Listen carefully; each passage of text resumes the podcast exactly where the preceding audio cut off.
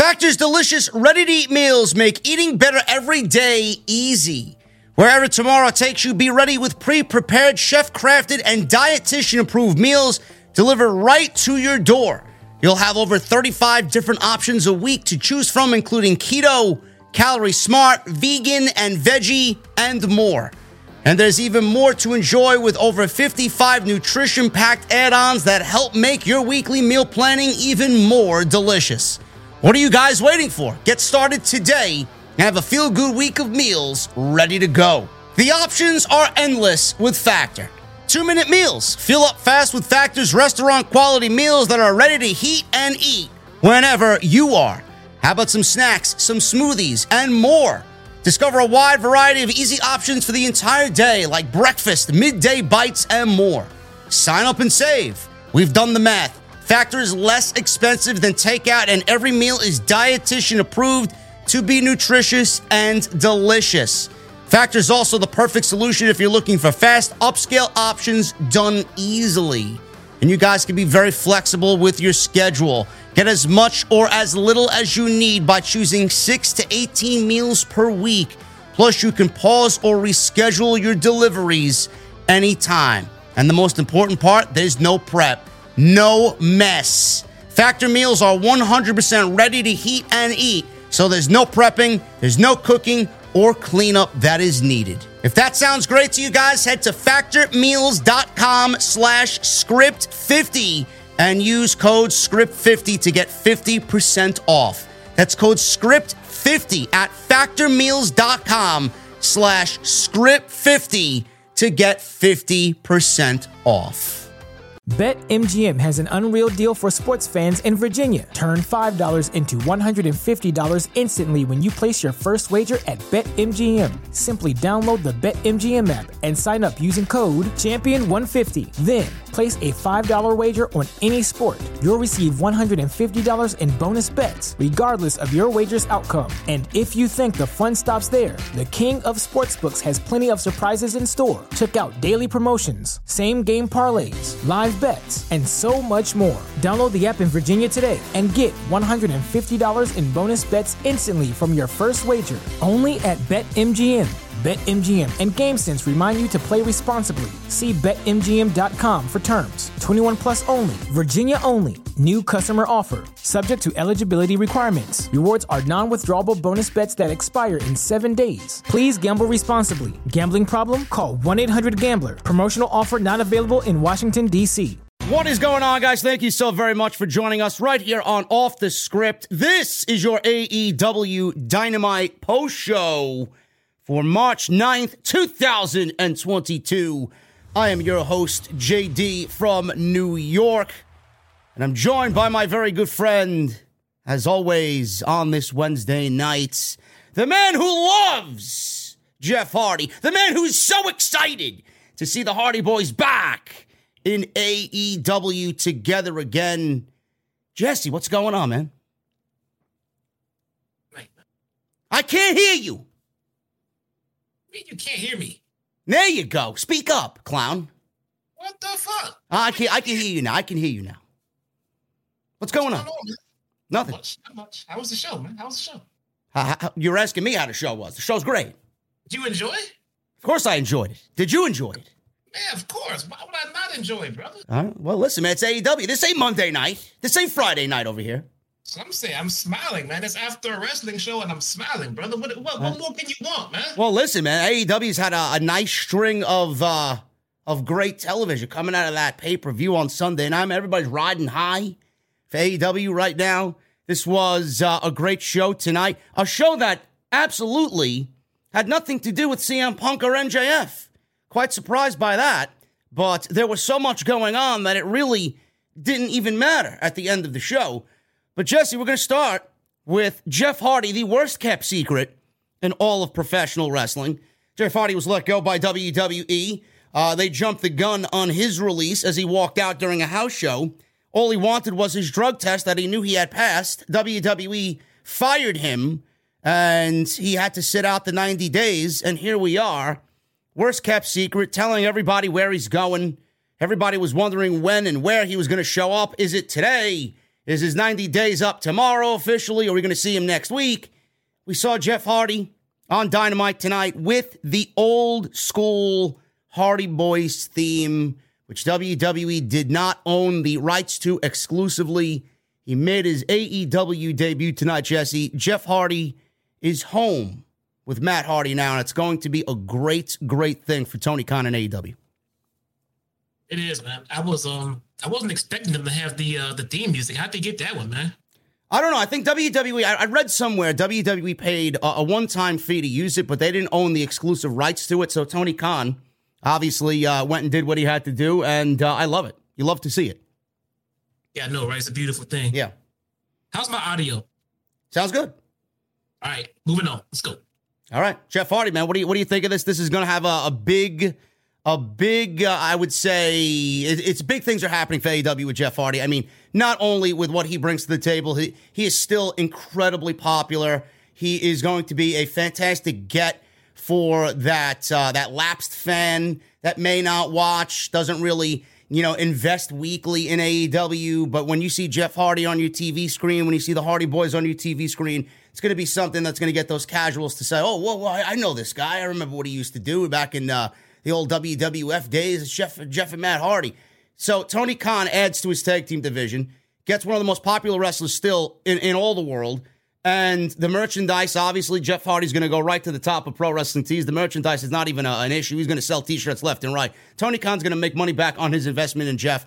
But the thing is, bro, this is going to really not only solidify the tag team division, but it's just another great signing for Tony Khan as far as a major name is concerned, a major name that everybody knows, and that is ultimately going to help AEW in the long run.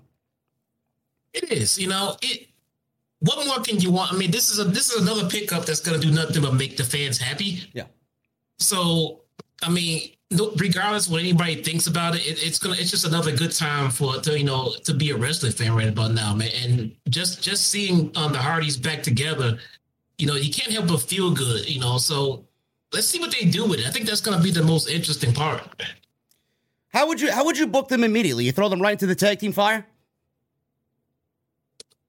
Um, you know, I, I would. It's hard for me to say, man, because they're doing a lot with the tag division, right? Yeah, they are. They're doing a lot. I mean, they went from doing not much with it to doing a lot with it. So I'm so I'm at a loss of what to do with them right now because you just can't put them together and say, okay, run for the titles, you know. Well, I mean, he's he's excited to be there, no no question. Uh, he, he was he was actually dancing in the fucking aisle while while Matt was being beat five on one. So you know, he, yeah, what the, the, fuck was he doing? he was there the whole time. What took him so long to come out? I, I don't know, but uh, he, he's happy to be there. He got an amazing pop from the Fort Myers, Florida crowd.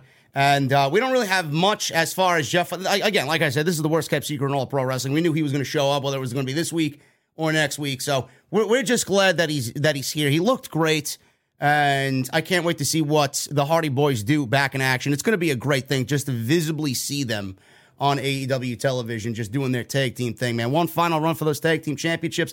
That is a money making storyline for the Hardys, and I love that he's here. And Tony Khan has finally made it official. The the other thing, Jesse, today that, that happened is the TNT Championship was defended Scorpio Sky is the new TNT champion, defeated Sammy Guevara. He went crashing through a fucking table after a missed 630 off the top rope to the outside. Pretty much was the deciding factor in that match as Sammy never really recovered from that spot. Scorpio Sky is the new TNT champion. What do you think about this? You like it? Does Scorpio Sky deserve this run as TNT champion? Or is it going to be a situation where it's going to be a transitional run only to feed him to Wardlow next week? As Wardlow is going one on one with Sky next week for the TNT title. No, I would um I would definitely say is this is deserved by Scorpio. It just it just feels a little ill timed. You know, I just didn't see a, a, a push for Scorpio coming, but um it's not to say one doesn't come off the back end. You know, um I'm trying to adjust my mic settings. Okay, you you you you do that. Um, Scorpio Sky, new TNT champion. Wardlow's getting the match next week for the TNT title. MJF more than likely will uh, rear his ugly head next week and either cost Wardlow the championship. Maybe Wardlow wins the championship and MJF demands the championship back after saying that if Wardlow won it, he could keep it.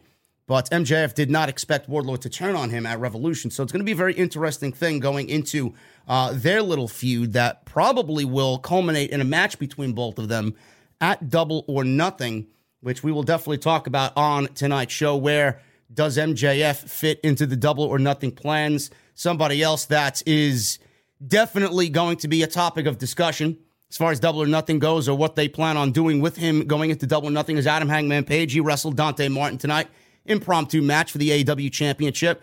He is still a champion after beating Adam Cole at Revolution.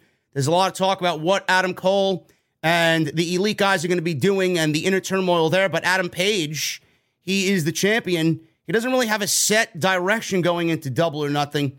And we'll talk about that on tonight's show as well. Jesse Jericho, Chris Jericho, and the inner circle, they are absolutely finished. He turned heel and solidified his heel turn tonight by turning and suckering in Eddie Kingston. And now we have a new super group. I wouldn't say super group, but a new uh, a new ba- uh, band of uh, geeks here together with Jericho 2.0. Danny Garcia, Jake Hager. They are now the Jericho Appreciation Society. What do you what do you think of Inner Circle breaking up only for Jericho to pretty much form yet another Inner Circle, a 2.0 Inner Circle per se? Yeah, basically, he found himself another group to get over. Yeah. So, so I, I like the idea. You know, the inner circle is um is, is done. So what does he do? He moves on to 2.0, which is another nice young heel stable that couldn't use a Jericho bump. So I kind of like it. Yeah. Santana, Ortiz, Eddie Kingston, they seem to be aligned in in some way. Obviously, real life friends there with the looming talk of the Trio Championship. Uh, another possibility there, uh, Jesse, with uh, Eddie Kingston and the uh, Proud and Powerful Boys possibly getting mixed in with that trios uh, talk when those titles are eventually debuted. Yeah, yeah, and that's going to be an, another perfect trios team. And again, the trios um options are just so broad for them right now, man. We they, they we really need those titles over here right now. Yeah, I hope uh, I hope before the summer we do end up getting those championships. And the other big thing that happened tonight, Thunder Rosa she wrestled uh, legit Leyla Hirsch, who looked anything but legit tonight.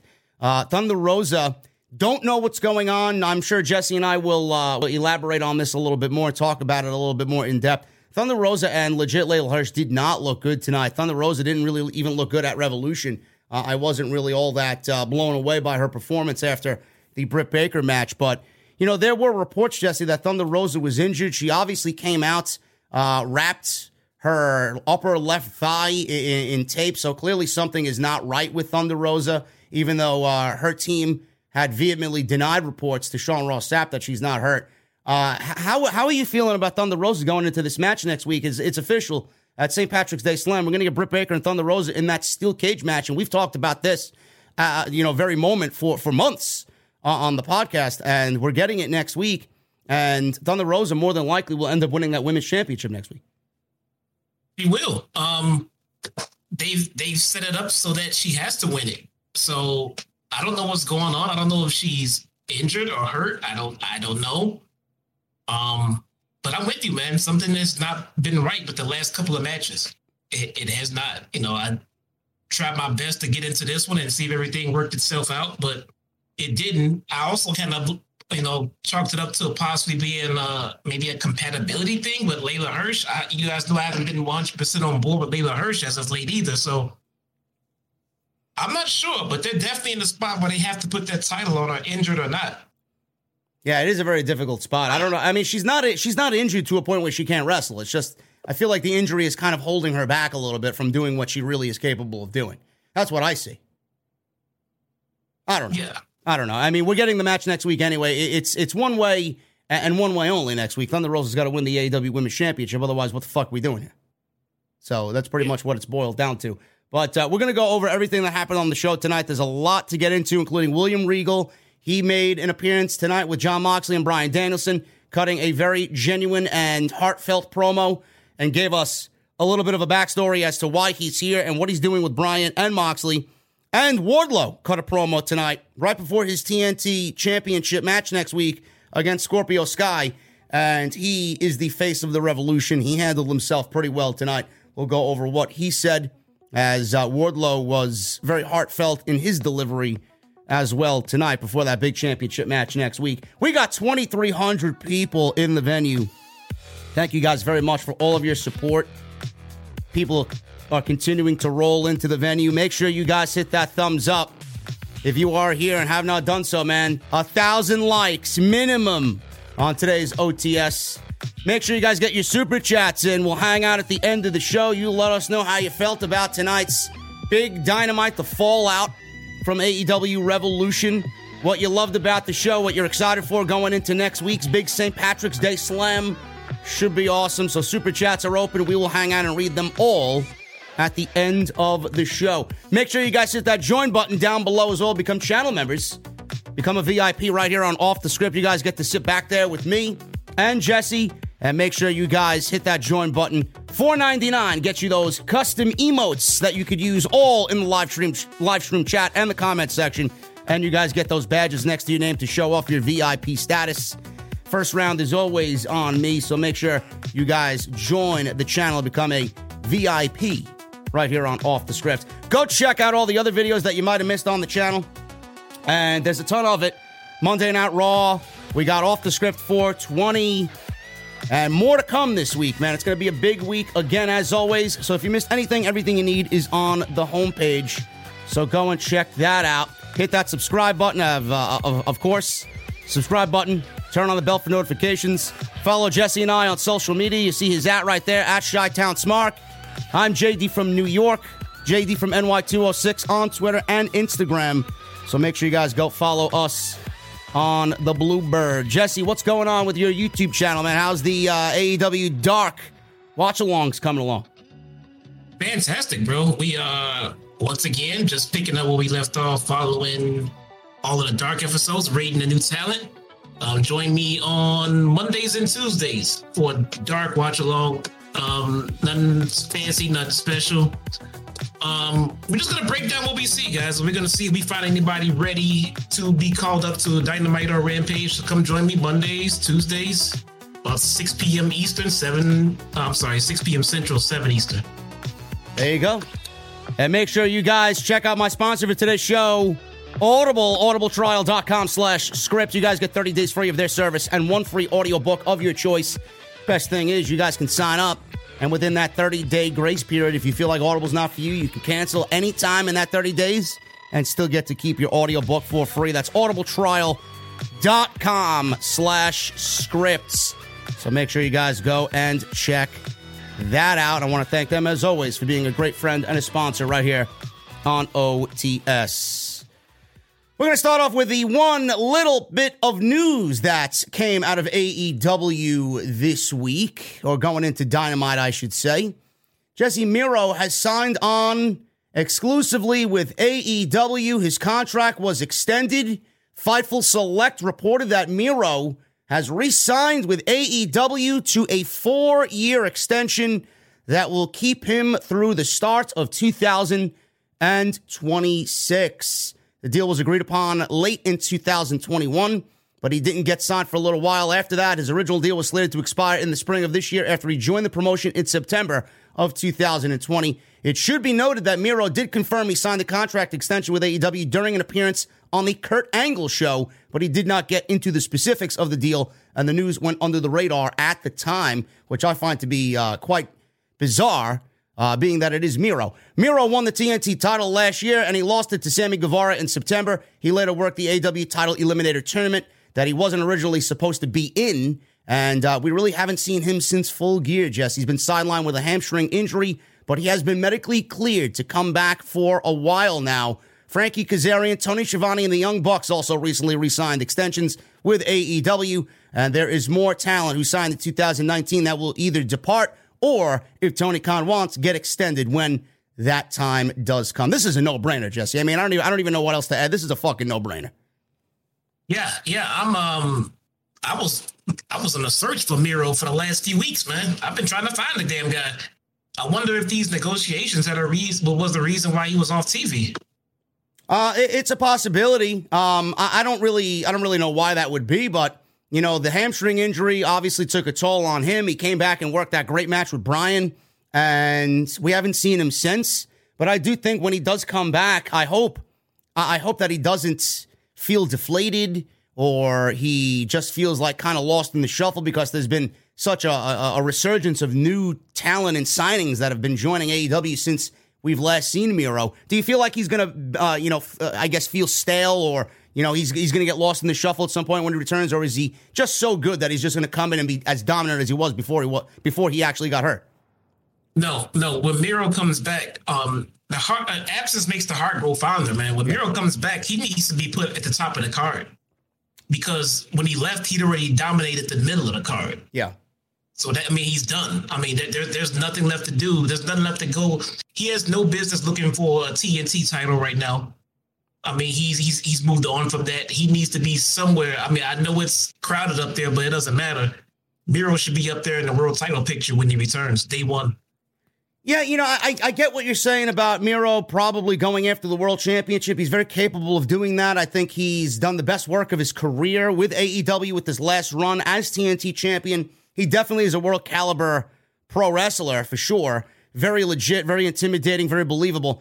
But sliding him into the AEW world title picture may be a little bit difficult, man. I, you know, I, I feel like there is a pecking order when it comes to that world championship. Adam Page right now is without a challenger going into double or nothing.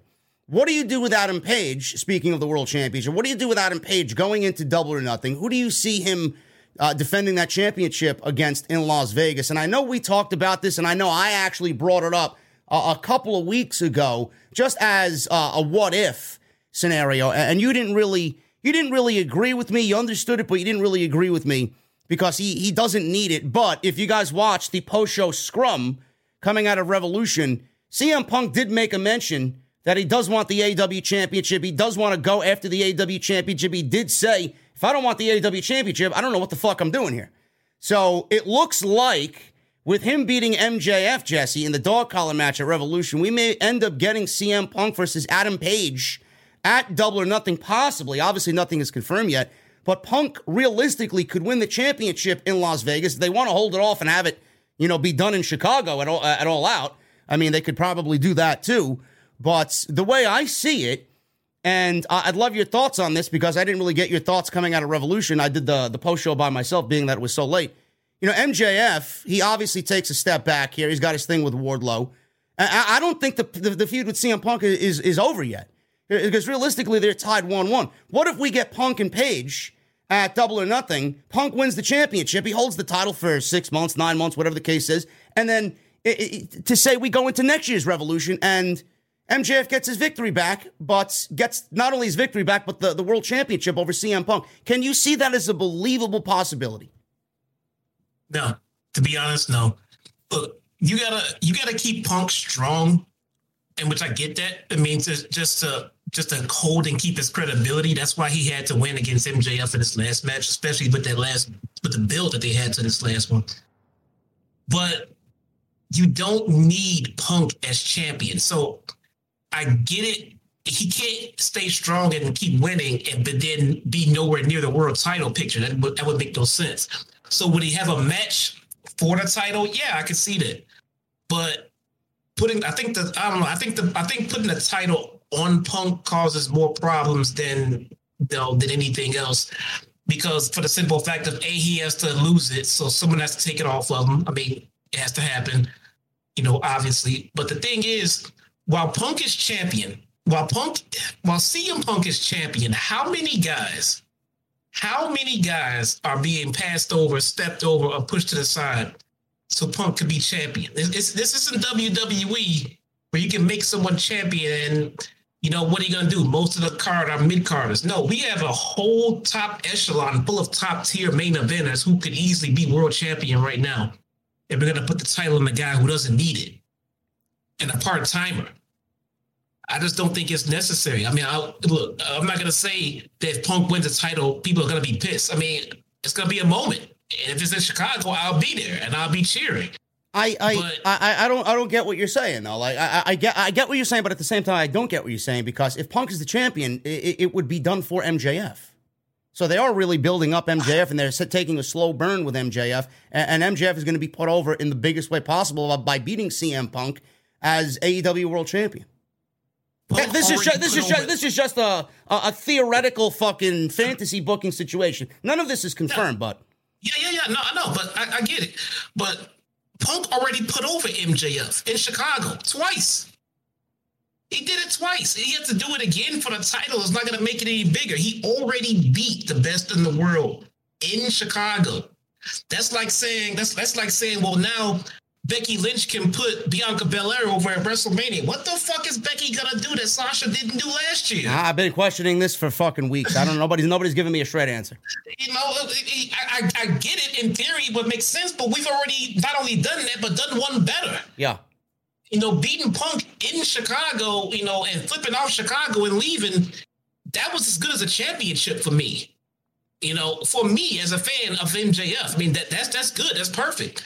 You know, he lost to Punk, ah, 50-50, it sucks. But what are you gonna do? It was a fucking awesome feud, awesome match. Can't fucking complain. So to do it again and then he beats Punk for the title. Well, come on, why does Punk have the title? I mean, really, really, really, why does he have the title? So he can so he can hand it to MJF. MJF has plenty of baby face. MJF can fucking beat Hangman and get just as much heat just as much heat that he as he would if he beat if he beat Punk in Chicago. He already beat Punk in Chicago. He's already done that. Yeah, but he's got his thing with Wardlow right now. You're not going to move. You're not going to move MJF into the world title picture when he's got his thing with with Wardlow coming up. Yep, yep. He's gonna put him with Wardlow. Like I said, if you're gonna give Punk a title match, sure, great. I mean, let's let's let's for shits and giggles. Let's say it's let's say it's Hangman. Booking Hangman and Punk in a title match helps Hangman it gets Hangman over even more. You know, I just beat Adam Cole, and now I'm facing CM Punk. Well, what are you gonna do? Have Hangman lose to Punk? That's a terrible idea. Terrible idea. Well, why would that be so? Why would that be? Why would that be? Why would that be bad for Adam Page when Adam Page has had a tremendous title run so far and has beaten, has had great matches everywhere? I'll, re, I'll refer back to this again. Remember when Punk was WWE champion on a hot streak and they had him lose to The Rock. What does Why? that have, what does that have to do with anything? Punk's a returning superstar, a legend. He does not need to be world champion, especially over a young up and coming champion like Hangman Adam Page. Yeah, but it, we're, we're building MJF up, though, bro. MJF, how building him up to what? To be the top heel? To take the Who, title off of his hero. But he he is already the top heel in the company. Build him up to what? The the biggest heel in the stratosphere. I mean, he's already at the top of his fucking division. There is no bigger heel in this company or in the world of wrestling bigger than you know the MJF right now. What does he build up to? What? Uh, so so so what, what do we what do we what do we do with Page? You put somebody like Miro against Page going into double or nothing? We can do. I mean, I would do Miro and Page. Miro should be coming back. I mean, he should come back and work himself up to the title. I'm not saying come back and put him in a title match, but put him and bring him back and in you know a few weeks, a few months. Yeah, we'll we'll see about a world title picture. But I just don't see Hangman losing that title to Punk. There's so much. There's there's so many other things. Okay, why not lose it to Adam Cole? and we'll work our way around and get around to a Punk match. Why put Hangman in a spot with, with Punk so that Punk can win and people get pissed? He just beat the young babyface champion. Well, I don't think Adam Cole really needs the world title right now because he's going to be something. He's going to be in something that is probably going to be more important uh, in the time that it happens than the world championship. This feud is going to be big. It may actually end up resulting resulting in being blood and guts by by the end of it all with the elite and uh, the undisputed era. So nobody know. I mean, they don't need the world championship. He doesn't need the world championship. It's the same reason why the Young Bucks didn't win the tag team championships or Red Dragon didn't win the tag team championships. It's not needed. They don't need. Well, well, Red Dragon's going to need it eventually. Well, I, yeah, they, they, yes, they will. They will get the both of those teams again. Will be tag team yeah. champions, I'm sure, but not right now. Yeah, yeah, yeah, yeah. But you know, the, yeah, uh, Red Dragon, but the Bucks though. I don't. I, I just look. It, maybe it'll happen. Maybe it won't. I just don't think that CM Punk needs the AEW World Title right now. I think it'll be the equivalent of a big name part timer coming over and becoming world champion, while all these other guys have been humping it for years trying to get to this spot, just for Punk to get the title and put it on MJF. He's already had a major feud with MJF, and he's already put him over in Chicago. Yeah. It's already done that. Listen, man, you know, we, we, we could talk about this, why it makes sense, why it doesn't make sense. Um, I, I wanted to get your opinion on that. I don't know where we go with the World Championship. I know Miro should definitely be in the upper echelon of World Championship contenders. It's going to be a very interesting situation to see what Tony Khan does. It's very early still. It's not even, uh, we're not even halfway through March yet. Uh, what Tony Khan does go uh, and do for double or nothing. So we will see what happens. I, I me personally, I, I, don't mind giving CM Punk the World Championship because it, it's, it's CM Punk. You know, See, uh, yeah, let me ask you this: See, everybody, you know, everybody in the chat talking shit, but then like a month or two ago, I was stupid. Then now everybody's kissing my ass about the fucking Cody thing. But watch this though. So, all right, so Punk, Punk beats MJ. Uh, uh, Punk beats Hangman. Is that what you want to go with this, and then have Hang and then have Hangman lose to Punk and have Punk face MJF? Why would you have Hangman Page lose to CM Punk, babyface on babyface? Well, CM Punk said if he beats MJF, he's going after the world title. Why not? It's because he said it. Well, I mean, it definitely puts him in contention. Uh, It's listen, bro. At the end of the day, it's it's not going to be something that we can continue to ignore. Yeah, we, we I can't we can't ignore it, man. It's going to happen. This is you know, CM Punk is not a part timer. He's not Edge. He's not he's not Brock Lesnar. This is this is full time CM Punk. Well, that's well, that's another thing. So, so, so Punk is not a part timer. Is that, that that's what you're saying? Yes, Punk is not a part timer. No, Does Punk wrestle every week?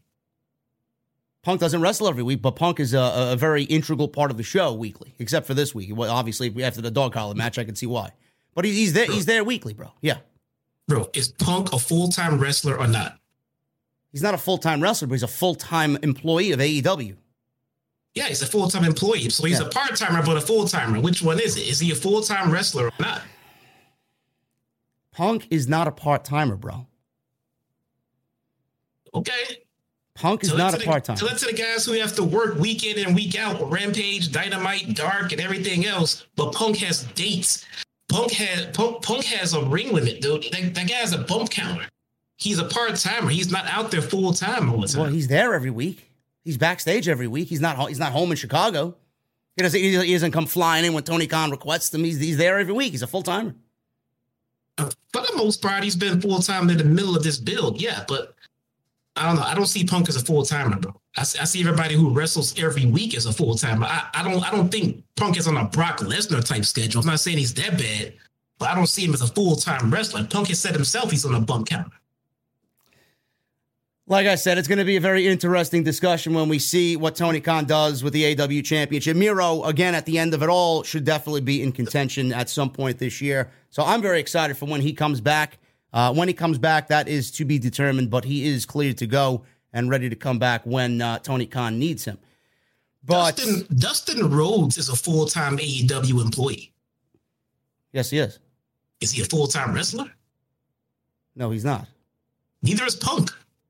Yes, but Dustin Rhodes is f- f- nearing 60 years old. Punk is at the end of his career. He said it himself. All right. There's no I in team, but there is one in Indeed, and that's the hiring platform that you need to build yours. When you're hiring, you need Indeed. Instead of spending hours on multiple job sites searching for candidates with the right skills, Indeed's a powerful hiring platform that can help you do it all. One of the things I love about Indeed is that it makes hiring all in one place so easy because Indeed does the hard work for you. They show you the candidates whose resumes on Indeed fit your description immediately after you post so you can hire faster. Join more than 3 million businesses worldwide that use Indeed to hire great talent fast. Start hiring now with a $75 sponsored job credit to upgrade your job post at Indeed.com slash Sports. Offer good for a limited time. Claim your $75 credit now at Indeed.com slash Sports. That's Indeed.com slash Sports and support the show by saying that you heard it on this podcast. Indeed.com slash Sports. Terms and conditions apply. Need to hire? You need Indeed. It's not my guessing. He said it himself. All right. He, he, I- I mean, he it's- even, it's- he even alluded to winding himself down at the scrum. It's it's it's something that we are not, bro. If I if I have seen if I'm Tony Khan, if I'm if I'm running AEW and Tony Khan didn't exist, bro, I'm not ignoring CM Punk as a world champion in three years I got him. I'm not I'm not ignoring it, man. It's gonna it's gonna happen. It's gonna happen. I don't know if it. I don't know if it's. Um. I don't know if it'll be about. You know, Tony won it. What if something that Punk wants? What if Punk wants to He be? He said it at the scrum, though. He wants the world championship. I know what he said on camera. I mean, you ever heard of kayfabe? Um, What's he supposed to say in front of the damn camera? I'm just here to not win the championship. What the fuck is he supposed to say in front of the camera? All right, let's move on, please. We'll find we'll find another reason to argue about this fucking three weeks from now. Ah. Chris Jericho, he shows up. He looks great. I think he found the fountain of fucking youth somewhere. He looks better and better every time I see him. He looks fantastic. Jericho, he, he's in the ring and he is wanting to address this Eddie Kingston situation. He said at Revolution, it was one of the greatest nights of his career despite losing and still having a sore throat. He said it was one of the best matches he's had in his career and one of the best matches he's had in AEW. I think, Jesse, that the match with Eddie Kingston is definitely Chris Jericho's best match, at least in AEW. Yeah, yeah, it was. I mean, he's in he's, he's in his best shape. How could it not be? You know. Yeah. He thanked Eddie Kingston. He said Eddie awakened something in him that wasn't, or he wasn't sure was still there. He said he was frustrated and angry when he refused to shake his hand. He said he deserves his respect, so tonight he wants to pay debt to Kingston. He asked Eddie Kingston to come out, and that's exactly what happened. Kingston's in the ring. He says, Listen, I want everybody to be quiet. I'm going to get really deep here. He says he didn't want to show up on Sunday because he wanted to go out and drink and let the poison that's been eating at him for years do it again. He said Jericho got in his head, and when he asked if he could be- beat him in the big one, it, it, it just sat with him. He, he, he started doubting himself. He listed the big wrestlers in AEW that he's lost to, such as Moxley, Bryan, Miro, and CM Punk. He says he was afraid. Some fan chanted, What? And he pointed at the fan and asked uh, for the fan to show some respect. My man Steve Austin ain't here, so relax, Eddie Kingston says, going off script. He said, What gave him the courage was four separate people telling him they didn't end themselves because they read his Players Tribune article. Says he went back to his hotel room and cried, and he wanted to make those people proud. Kingston got choked up, sounded like he was going to cry, and said, For those people who were at the Fan Fest, I hope I did you proud. He said, Now they go to the other issue. He told Jericho the handshake wasn't for him, said he needed it to win the match, but the handshake was for Jericho. He asked, What's wrong with him? He said, Him refusing to shake his hand sounded like a Jericho problem, not like an Eddie Kingston problem. Said he looked up to him because he went to battle with the eight, uh, the great Eddie Guerrero and the great Dean Malenko.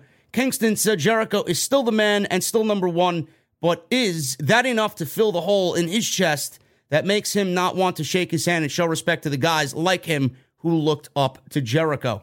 Jericho said, Listen, everything you're saying is right. And I couldn't sleep the last two nights.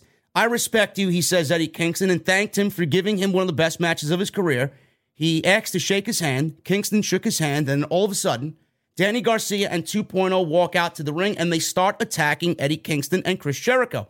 Schiavone said that these three guys always ruin so many good moments. So then out comes Santana and Ortiz. They try and save the day. They came out with baseball bats. Uh, Jericho was there and he was holding his neck because the bump that he took in the match against Kingston obviously was still hurting him. So he was attacked on his neck. And Ortiz 2.0, Garcia, all these guys, Santana, all brawling in there. And Jericho, Jesse, started to look conflicted. So Hager ran out, and everything that had happened with the inner circle, we, we, we felt that there was going to be an issue that was going to tear them apart. Jericho turned on his boys here, and he started beating Santana and Ortiz with the baseball bat. Hager ran out. He looked conflicted. He didn't know what to do. He didn't know whether the side were proud and powerful or Chris Jericho. What's going on here? He ended up signing with Chris Jericho. So Hager is in it with Jericho here. And the new group, like I said, is now the Jericho Appreciation Society. And Jericho said, now that's entertainment, as he posed with 2.0, Danny Garcia, and Jake Hager. What do you think of this super group here, Jesse? We got Jericho leading the charge with all these guys now, the young 2.0, the young Danny Garcia. Is it going to work like it did for Santana Ortiz, Sammy Guevara in the inner circle in this new Jericho Appreciation Society? It'll work. It, it has nothing to do but but work. Um, all, it, all it's gonna do is get more eyes on 2.0 and Danny Garcia, Yep. which is exactly what they need. Um, they need the eyes on 2.0 for their promo ability and their and their characters and their gimmicks, and you need more eyes on Danny Garcia's uh, wrestling. Um, I thought they might go ahead and put him with um, Bryan and Mox. Maybe they, you know, nixed that one. It looks like they teased it, but maybe they're just going to go a different direction. And I can see this one too. Jericho has gotten everyone over that he's worked with, so um, I don't see this one being anything but a positive for oh. 2.0. Yeah, this is going to be great for 2.0. I think they're going to feed a lot off of Jericho, Danny Garcia. Everybody's so high on him already. Uh, having him stand next to Jericho, hopefully he he ends up the same way that Sammy Guevara ended up when uh, Guevara was enlisted to be in the inner circle. What what this also does is it sets up Jericho and 2.0 or Jericho, Hager, and Danny Garcia versus Eddie Kingston and Proud and Powerful. Another two trios teams right there like I mentioned, that uh, could easily vie for those trios championships when they are indeed born on AEW television. I, I like this Jericho. Um, you know, props to Jericho, man. He looks he looks fucking. Uh, he almost looked like he was ten years younger tonight. I don't know what the fuck he's doing, but I hope he continues doing it. Uh, I know we wanted to get uh, in better shape for the Eddie Kingston match. It, it worked wonders for him. I thought the match was absolutely fantastic as an open for Revolution. It was Jericho's best match in AEW. Period. It was probably the best I've saw of Jericho since the uh, Wrestle Kingdom show where he wrestled Kenny Omega. So Jericho is doing some great things. And it's crazy, Jesse. We, we said that Jericho could probably take a couple of months off off of television and just go away for a little bit because he was kind of overbearing on television. Now this slight transformation and everybody's talking about how great Jericho is. And now he's ready. Now he's getting ready to put over these young kids in 2.0 and, and Danny Garcia. And now it's kind of, you know, flipped the table with Jericho. Now people really uh, are starting to look at Jericho in a different light after so many people wanted him to go away. Yeah, no, no, no. And we, we, we were two of those guys. We were two of those guys. We're guilty of it. Yeah, I was, I was, I was right here with you, leading the charge. He should go away, take some time, do some stuff. But he, you know, he decided to stay on, took a couple of weeks, got in shape, and here he is now. And now, now we're booking him to get another team over. Man, he's he's doing big stuff, man. And the props to Jericho on that one. Let me ask you: Is Jericho a part timer? Jericho, part. I would say. I would Now, say now I'm gonna now I'm gonna bust your balls the whole show, man. I say I would say sort of. Yeah, man. I would. Is Jericho a part time. He wrestles about as much as Punk. I don't know, man. Jericho's a full time guy, bro. Well, yeah, he's not a part-time employee, bro. He's a full-time employee of the company. Of course.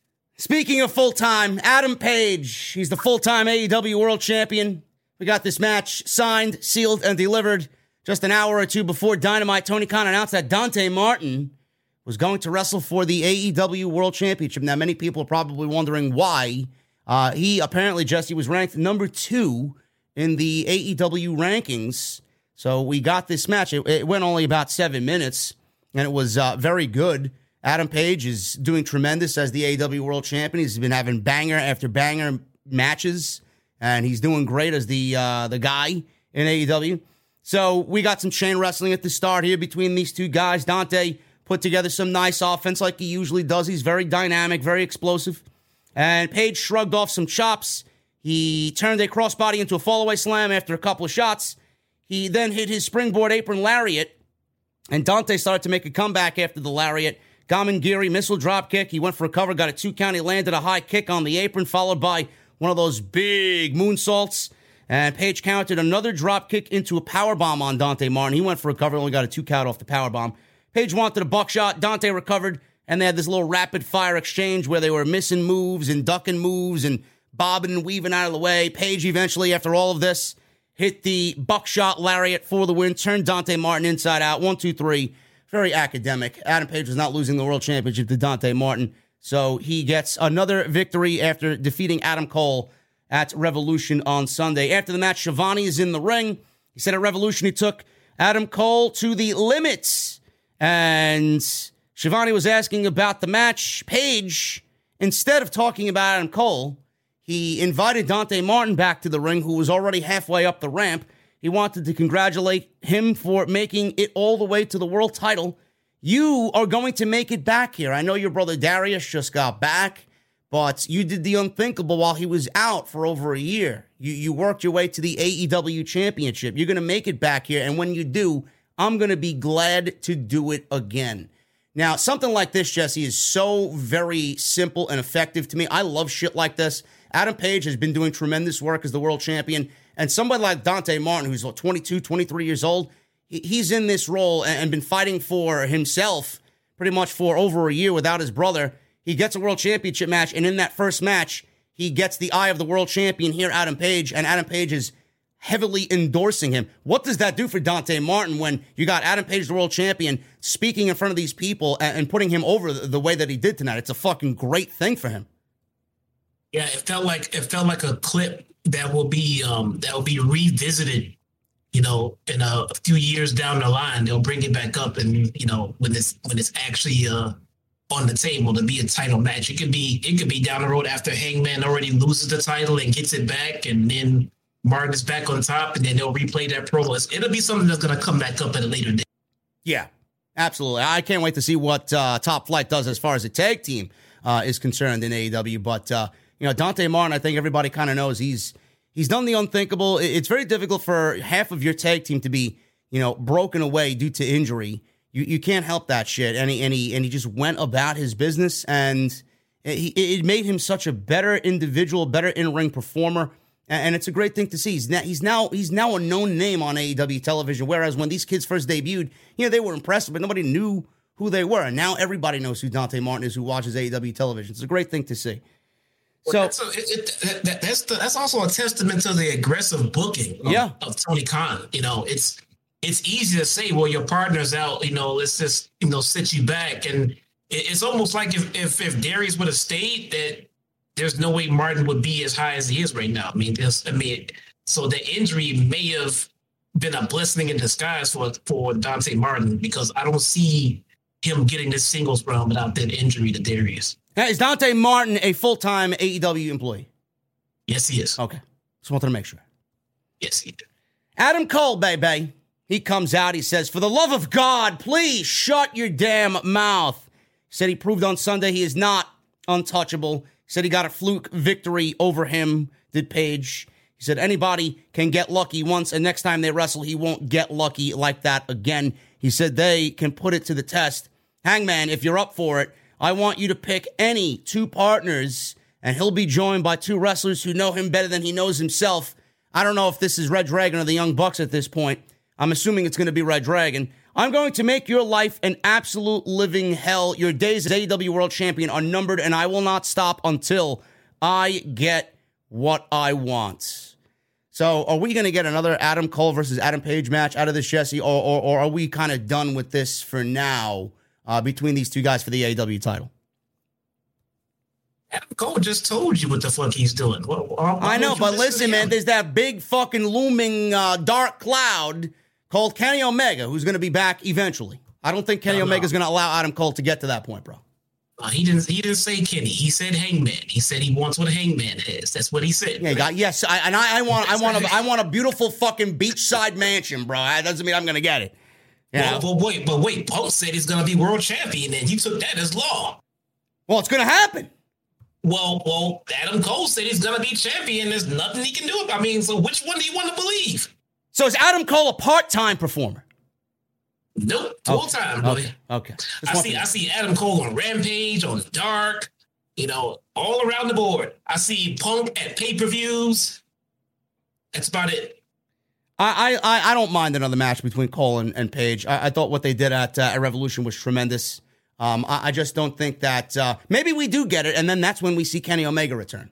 I, I don't think Adam Cole's going to win the world championship right now. Like I said, it, it's not needed in what is about to happen with the elite and the undisputed era guys. I, I don't think that's going to happen right now with the world championship. I, I listen. Adam Cole's a world champion on uh, on my roster any day of the week, but uh, now well, this year, no. Adam Cole, Adam Cole, and Hangman are both involved with the elite storyline and Kenny coming back. So whether Cole wins the title or not, that title is already wrapped up into that feud. It is. It is. Uh, I, I don't think it's going to have anything to do with any of those guys because I think Punk is winning the title at Double or Nothing. There you go. Could be. That's just me. But I like this. Uh, Cole, always great on the microphone. Very believable. Adam Page, uh, still the world champion after beating Dante Martin in a nice seven minute match to open the show. Jon Moxley. Wait, just, uh, wait, just for reference though. So the elite does not need the world title. No. But a Punk and MJF match needs the fucking world title. Yes. Okay. Absolutely. Absolutely. Moving on. Yes. Okay. Because it's going to help MJF ascent to the heights of superstardom. He'll be at the top of superstardom in all of world, all of the, the, the pro wrestling world after he beats Punk. He'll be a god. He'll be Roman Reigns, bro. That's the goal. Is MJF a part-time AEW superstar, bro? I, I, I can't I can't tell. Can you tell me? Can't be the top heel in the world. Be a part timer. There you go. Just wanted to know, man. I just wanted to make sure. There you go. Jon Moxley. Jon Moxley and Bryan Danielson with William Regal. They went up against the workhorsemen, J.D. Drake and Anthony Henry. These, uh, I I didn't know that these guys had a tag team on the Indies. Apparently, uh, I found something new today, or found out something new today. J.D. Drake and Anthony Henry. J.D. Drake, obviously a part of the Wingmen, Peter Avalon and Cezar Bononi, and uh, Dolph Ziggler's brother. You know, Dolph Ziggler's the new NXT champion. Jesse thought it was an a- early April Fool's joke. Dolph Real Ziggler is the new NXT champion. So this so this is a you thing. You're behind this practical fucking joke I'm seeing on Twitter. Is that what it Bro, this is real life. Okay, ha ha ha. This Dolph is real life, bro. Bron Breakker was not pinned, though. Tommaso Ciampa was pinned. Bron Breakker actually may be doomed, man. This may this may mean Bron Breakker's getting called up to uh, Bruce's fucking penthouse. So uh, that sounds great, man. What? Dolph Ziggler, man? Dolph Ziggler's a great wrestler. Is, is, is Dolph Ziggler a full time WWE employee, bro? I can't tell. Bro, This joke has gone too far. Clearly, you put your people up to that. I saw the Photoshop images out there. I saw the fake videos. I even saw the fake crowd they put in there. I mean, this Dolph Ziggler is not the next champion. Well, apparently he is. He's not. I don't know, man. I don't make the decisions down there. The Spirit Squad. I don't me make the straight. Decisions down there, man. So let me get this straight. So 2.0 comes about, and all of a sudden, our women's champion is Mandy Rose, and the world champion is Dolph fucking Ziggler. Yep. Okay, moving on. Aren't you glad you, you don't watch NXT anymore, bro? Uh, oh, man. What the fuck did they do to that show, man? Jesus oh, fucking Christ. God. Are you fucking kidding me? Now, I think Dolph is great, but a world championship for Dolph Ziggler? The fuck did they take it off Breakker for? Only to put it back on him during WrestleMania weekend. It doesn't make any sense to me. That's what I mean, bro. Dolph's a part timer, too. I guess so, man. I don't know. Listen, JD Drake, the fake JD over here, JD Drake and Anthony Henry. Anthony Henry was also NXT. He got fired along with the uh, Nick Khan budget cut list. And uh, this one went three minutes. Very one sided here. Moxley and Danielson win. We got their uh, tag team match out of the way. This new super team of Moxley and Bryan defeated uh, JD Drake and Anthony Henry. Uh, LeBell lock by Bryan on uh, Mr. Drake, and that was it. Schiavone in the ring. He was all over the place today. He interviewed Lord William Regal. Regal's in there. He looks dapper as always. Said that he thought they'd never do this again. It's been 29 years since he first came to America, and they were on TBS together. Time has flown by, he says. He's now 53, and he's lived more than a hard life through battles in the ring and with himself. Said he probably got about 12 years until the wife is pushing him to the sunny window to look outside in a wheelchair. He then said he's not long for this world, whatever the hell that meant. Don't know why he had to say that, but uh, William Regal will be back, uh, around for a very long time. He got uh, very sentimental with uh, Mr. Schiavone, and he then put his hand on Schiavone's shoulder and then got very emotional because Schiavone actually helped him in more ways than he could ever imagine when he first got to the country. He welled up and he said he was one of the first people who helped him when he first got here and he started crying legitimately in the ring next to Tony Schiavone. So heartfelt moment, heartwarming moment here for William Regal and Tony Schiavone. And then he says, enough being nice. Said he's no longer required in his old job. Ha ha ha. Their loss, Bruce. Don't know how you fucking fire William Regal from NXT, but I don't run things down there. And for two months, he sat at home and completely checked out of the industry for the first time since he started. He said he then heard that Danielson had mentioned his name on Dynamite. He says he had to go and watch AEW. He said Danielson is his great friend of 21 years, and he found out he was scheduled to face Moxley. He said the only reason most people know him is because of Danielson and because Danielson kept mentioning his name in Ring of Honor and any other promotion he, he ended up going to. He told Moxley he's going to get to him in a moment. He said if someone wants to work hard, he'll make them a better pro wrestler. And that's exactly what he's going to do for AEW. He said he will sit with Danielson and he would tell him what to do and what not to do. And he saved him 10 years of his career. He said Danielson is the perfect professional wrestler. And that is a legit shoot. Danielson smiled. He talked about how hard of a worker Danielson was when training. He says he became everything he could have been because you don't have the problems I had. He then turned to Moxley and said he met him 11 years ago. For a whole year, they put psychological and physical problems on each other that would make the devil die. He said it was time for him to come along when he heard that they were going to knock the stuffing out of each other at Revolution. He said he thought, what better could this younger generation of wrestlers need than this perfect pairing of Moxley and Bryan Danielson? He said that's why this team is together. He looked at the camera and said, whoever is in the ring with these two, you better step up or you guys are going to get stepped on. William Regal, Jesse. I know uh, you have a, a very uh, a very big heart for William Regal. Everybody does. I mean, WWE looks like a bunch of fucking complete nimrods for firing somebody like William Regal with all of the knowledge that this man possesses. William Regal can talk. I probably could have listened to him for another ten minutes. You know, I, I would have loved to hear him you know, anyway, I was I was glad that uh, he was going to be on the show. I didn't really think we were going to get uh, a full blown promo from him tonight. I'm glad we did. Uh, I love the way he described why this team was together. We got an explanation. We got that heartfelt moment of him and Schiavone, him being back on television, him taking a, a nice little dig, saying that he's not required in his old job anymore. We got a little bit of everything in here, man. It was just great to hear William Regal speak, and it was great to see William Regal just throw himself into the world of professional wrestling again because this this is where he belongs. And the the positives of him being here, I mean, they I don't think there is a negative. They they outweigh anything that you could possibly imagine. I can't think of one single negative. No, not one.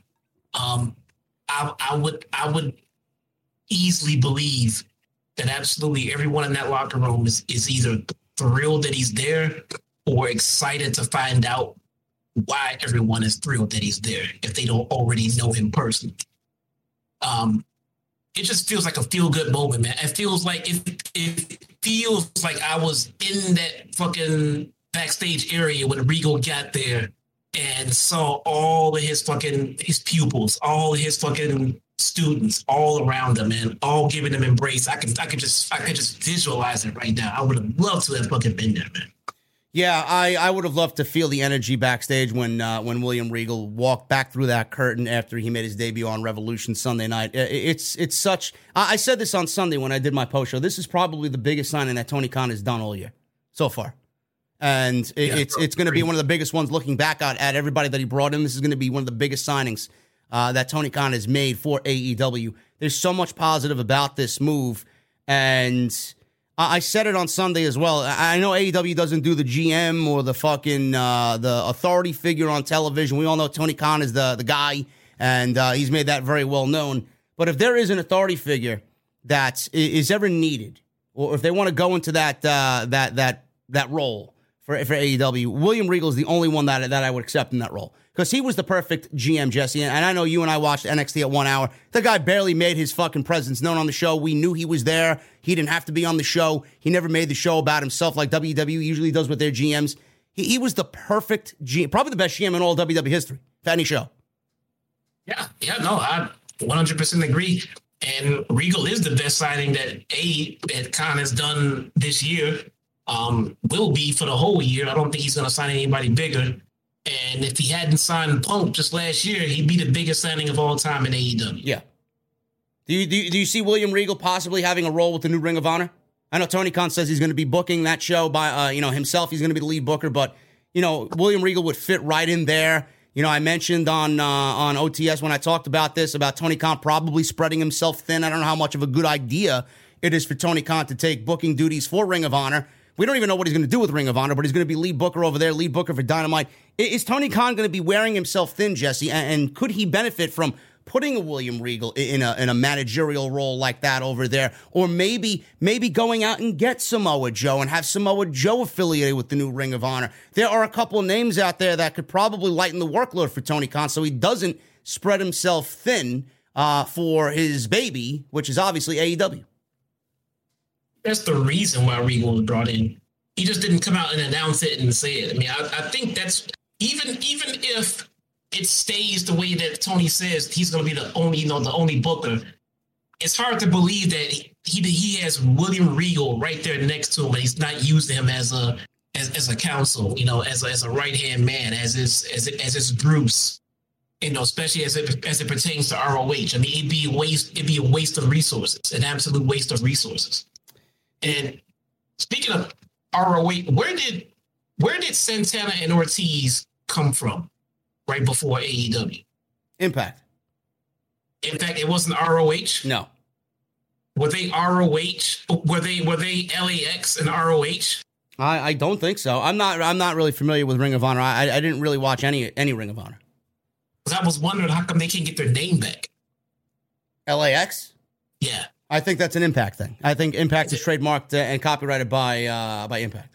It's an Impact. I thought yeah. it was the ROH thing. Yeah. Okay. Yeah, okay. but I, I, do see William Regal doing the Ring of Honor thing. Uh, another thing I was yeah. thinking about Jesse too. You, a lot of people say, "Oh, Tony Khan, all, all these signings and whatnot." We talked about this. Uh, we talked about it last week when when Tony Khan announced he did buy Ring of Honor. Uh, there's going to be a lot of AEW talent uh, being used over there that's not really being used on Dynamite and they're going to be using Ring of Honor as a developmental system. You know, bringing in somebody like a Samoa Joe, getting Jay Lethal back over there. Probably, I know you want uh, them boys over here. You know, you're going to get uh, the Briscoes over here eventually. And they even mentioned or, Tony Khan bought Ring of Honor. Let's get the the feud with FTR going.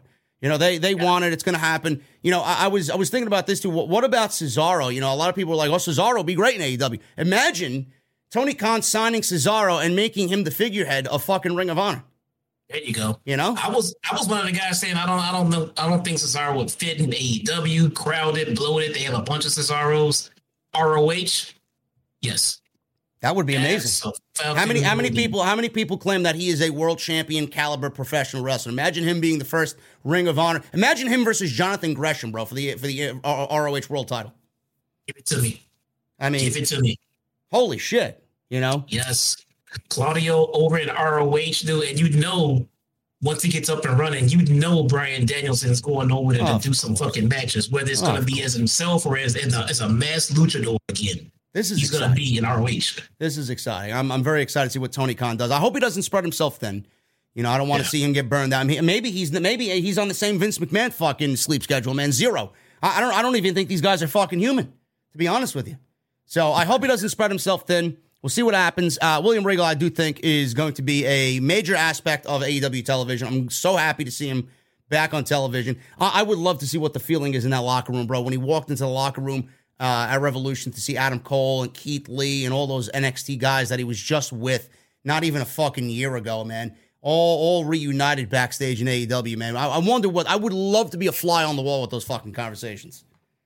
Think about it, man. Not only that, the creativity, the ideas they may have had that they couldn't get past Vince, you yep. know. even while they had Triple H, you know, there was still stuff they had to run by Vince. You know, now they have the creative freedom. Who's to say what we're gonna get from Swerve, mm-hmm. Keith Lee, Adam Cole, dude, Red Dragon. These are all these are all William Regal's boys. All of this them. is what made NXT the best fucking show every week, and now they're all reunited. It's so fucking crazy how everything works out, man. We need Matt Bloom. Give me Matt Bloom and Sarah Amato. We need we need them over here too. Don't worry, they'll be fired soon enough. Yeah, really good. I mean, not that they get fired, but I'm sure if they do get fired, they have a home. Pac, he was with uh, Penta and Alex Abrahantes against Wheeler Yuta. I like the fact that they announced this match during the show. Tony Khan said that the uh, world title match between Adam Page and Dante Martin was nowhere near the 60 minute time limit, so he had time to fill, and he gave us Pac versus Wheeler Yuta. This was pretty much uh, one sided here. This was a nice showcase for Pac. Pac was uh, dominating. Yuta tried to make a little bit of a comeback with a release German, followed it up with a to- uh, top rope crossbody. Pac hit a German into a bridge. Avalanche, brainbuster by Pac off the top rope. Brutalizer for the submission, and that was pretty much it. Pac versus Buddy Matthews, or Penta versus Buddy Matthews. TK, give it to me, bro. Inject me, bro. Come on. No Malachi Black, no Buddy Matthews, no Brody King on this show, no House of Black. A lot of, a lot of missing, you know, talent coming out of Revolution. But again, it just shows the roster depth of AEW. Does to fill this show and how great it was tonight.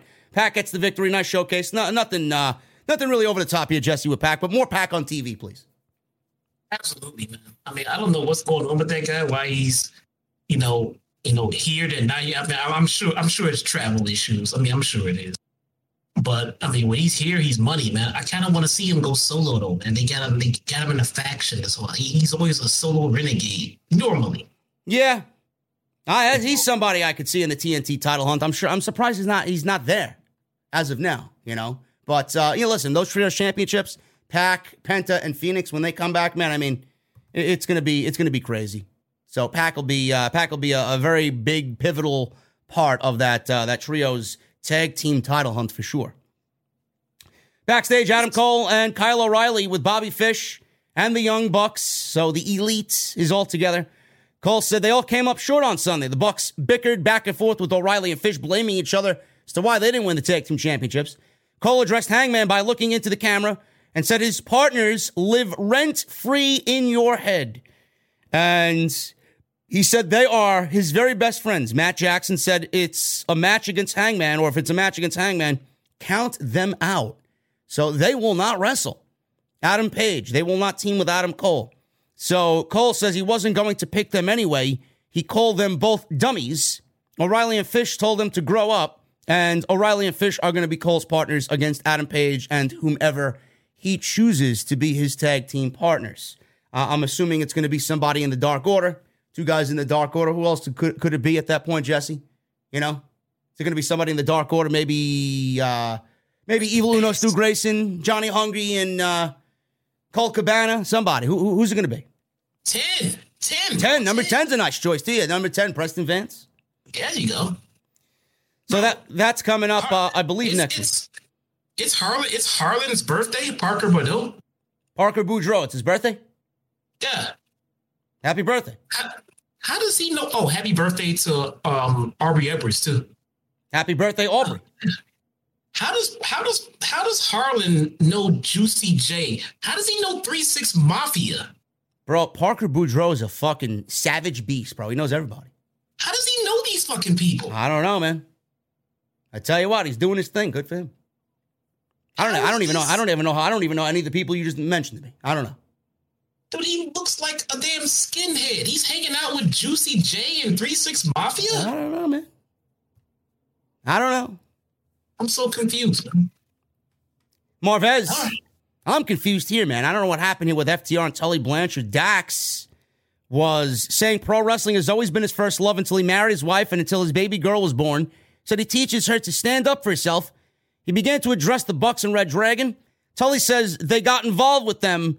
They were supposed to be going after the tag team championships. Tully said he understands family, but they need to focus on winning the tag team titles the second time. Cash said this is about family, and they then fired Jesse, Cash, and Dax fired Tully Blanchard. So it looks like he is now out of his managerial services with FTR. Why did this happen? Did you hear anything about Tully Blanchard and uh, him moving on from AEW? Maybe it's a contract thing. Why would they get rid of Tully uh, when he fits so perfectly with FTR? I have no idea, but I hope it's not what I think it is. That's all I'm gonna say with that. I'm not putting this out there in the fucking universe. What does it have to do with? Does it have to do with his daughter? I. I'll say it. I'll say it for you. Does it have to do with Tessa Blanchard? I don't know. It no, it does not. There, okay. there. I answer. Okay. It does not. Okay. No. We'll, we'll we'll move on then. Nope. Nope. Nope. Nope. Till he got old and he went home and retired. That's what it was. That's okay. what happened. Well, there you go. Maybe he'll find another tag team to uh, go and uh, go and manage. I don't know. I, it's the only reasonable thing I can think of. Either Tully's gone or they have something more important for Tully to do. And the only thing I can think of would be that person you mentioned. Imagine Tessa Blanchard coming in for the women's division, bro, and Tully managing her. Sounds like a good sounds like a good deal to me. Interesting. Time heals all wounds, bro. Yeah, yes, that's very true. Also, apologies. You know, but we'll yeah, no, uh, you know, we haven't got one of those yet, but uh, I, I, I, I'm not her, so I don't know. Yeah. Matt Hardy, he was in the ring with Private Party standing behind him, facing Andrade and Jose. Butcher and Blade were standing between them. Hardy is here to address the Hardy family office dilemma. So Hardy told Andrade that he heard he came out here to fire him from the company he started. He says he wants to make amends. Andrade told him to calm down and ask what happened to his suit. Hardy, who was dressed a little bit more casually tonight, uh, apologized to treating everybody poorly. He says when he wears a suit, he tends to turn into an asshole. So fans started to then chant asshole, of course. Hardy said the crowd seemed to agree. Says he wants to make things right. Andrade says he wants to take a vote. Hardy said Private Party will never vote him out, but they can vote. Andrade voted thumbs down. Jose then voted thumbs down. Private Party held their thumbs up and then turned the thumbs up into a thumbs down. So they are even uh, against Matt Hardy. So Andrade said, This is business. You always need to watch your back. Hardy turned and then saw legitimately with his own two eyes, Private Party with their thumbs down. Andrade, Butcher, Blade, Private Party all were beating up Matt Hardy. Then Andrade then charged and kicked Hardy in the face with a big boot. This was a six on one attack. Darby and Sting ran out to help. They were still outnumbered. All of a sudden, Jeff Hardy is all elite. He comes out to his original Hardy Boys theme music. He dances up the aisleway or down the aisleway rather, while his brother's getting his ass handed to him. He gets a huge pop from the Florida crowd, and this was great. They all warded off Andrade and Butcher and Blade and Private Party. Uh, he goes up top and does a swanton on Butcher. Crowd's going crazy. Matt and Jeff hugged. Darby and Sting looked on in shock. There was a little stare down there between Darby and Jeff Hardy because Darby, from day one, said uh, everybody uh, that looked at Darby thought of Jeff Hardy when they looked at Darby Allin. This is a great signing, Jesse. I, I mean, I don't know what else that we could possibly add to the Jeff Hardy discussion. This is going to be a big deal for Tony Khan and AEW. I already hear the E drones crying themselves to sleep. Uh, one day they love Jeff Hardy. One day they feel like they have the better Hardy and, and AEW's got the worse Hardy. And now all that uh, you see on social media is all oh, Jeff Hardy's a drug addict. They can't wait for him to relapse. You know, it, it's crazy, man. This is a big deal for, for AEW, and it's going to be such a great sight to see them back together with that music, man. and The Hardy Boys reunion. I know you. I know you're not a big fan of it. I know you didn't really want it, but you, you had to expect it, and even you know it's going to be a big deal for Tony Khan. Here's here's what I honestly, honestly, honestly believe. Since I'm I'm in, I'm in the mood of hearing everybody disagree with me, I think I think this is a huge flash in the pan I think this is a big nostalgia pop, and I think in a few weeks we'll be over this whole Hardy Boy situation. I say a few weeks. I'm, I'm, I'm being, I'm being okay. Before the summer, I say by the summer, dude. How many tag teams do we have in AEW? We only have one set of tag team titles. After a while, the Hardy Boys, this whole thing is going to fizzle away. It's good to have it back, and I'm happy to see them back together. Both of them look miserable without each other, man. They're like yin yangs. So I'm happy they're back together, and this will be cool for you know for the short term, but for the long term, what are we gonna do with the Hardy Boys amongst ten of the best tag teams in the world? I, I, you know, man, I'm not thinking that far ahead. You know, uh, I, I, will say, you know, I, I, do think that Tony Khan did rush this a little bit. I, I, do feel like he wanted Jeff Hardy immediately on television instead of coming up with, uh, you know, something better for uh, uh, him as far as an introduction is concerned. I didn't mind what they did tonight. It, it did feel a little rushed just to get him on TV and say, "Oh, we got uh, Jeff on TV."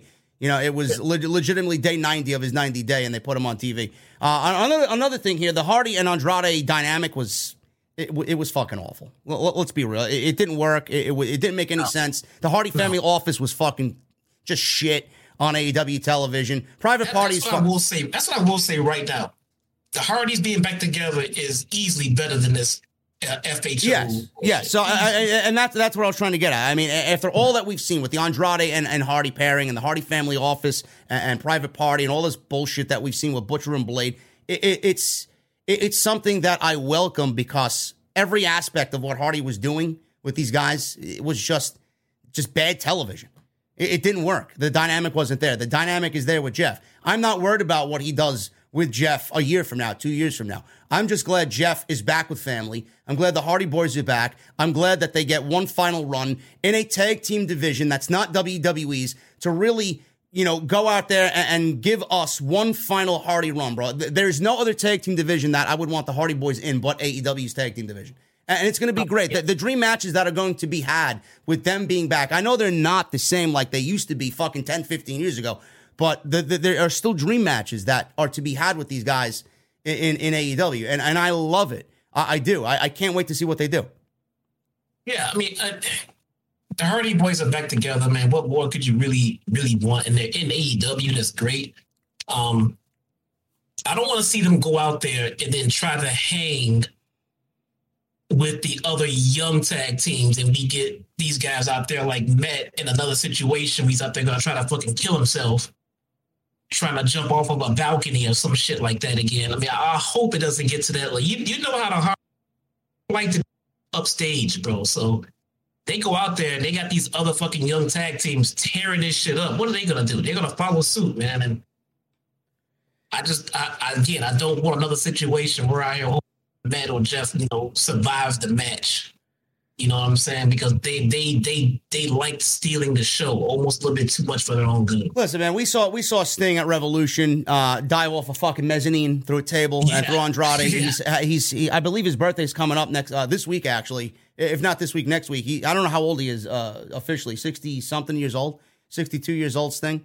You know, he works alongside Darby. He was working alongside Sammy Guevara, bro. You know, it, it felt like watching Sting, like he is working alongside these young guys he feels like he needs to hold his weight and hold his own.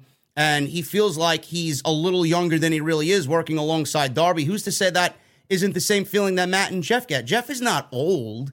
Matt is a little rough nowadays in his older age. He's, you know, he doesn't walk all that well. And he's obviously beaten his body to fucking smithereens over the last 20, 25 years. But maybe it works out for them too, working alongside these younger teams, working alongside a top flight, working alongside you know, Santana and Ortiz and FTR, maybe they get that that sense of of youth and they feel revitalized and rejuvenated again, and we see uh, a great version of of the Hardy Boys in 2022. Maybe it works out the same way it did for Sting at Revolution.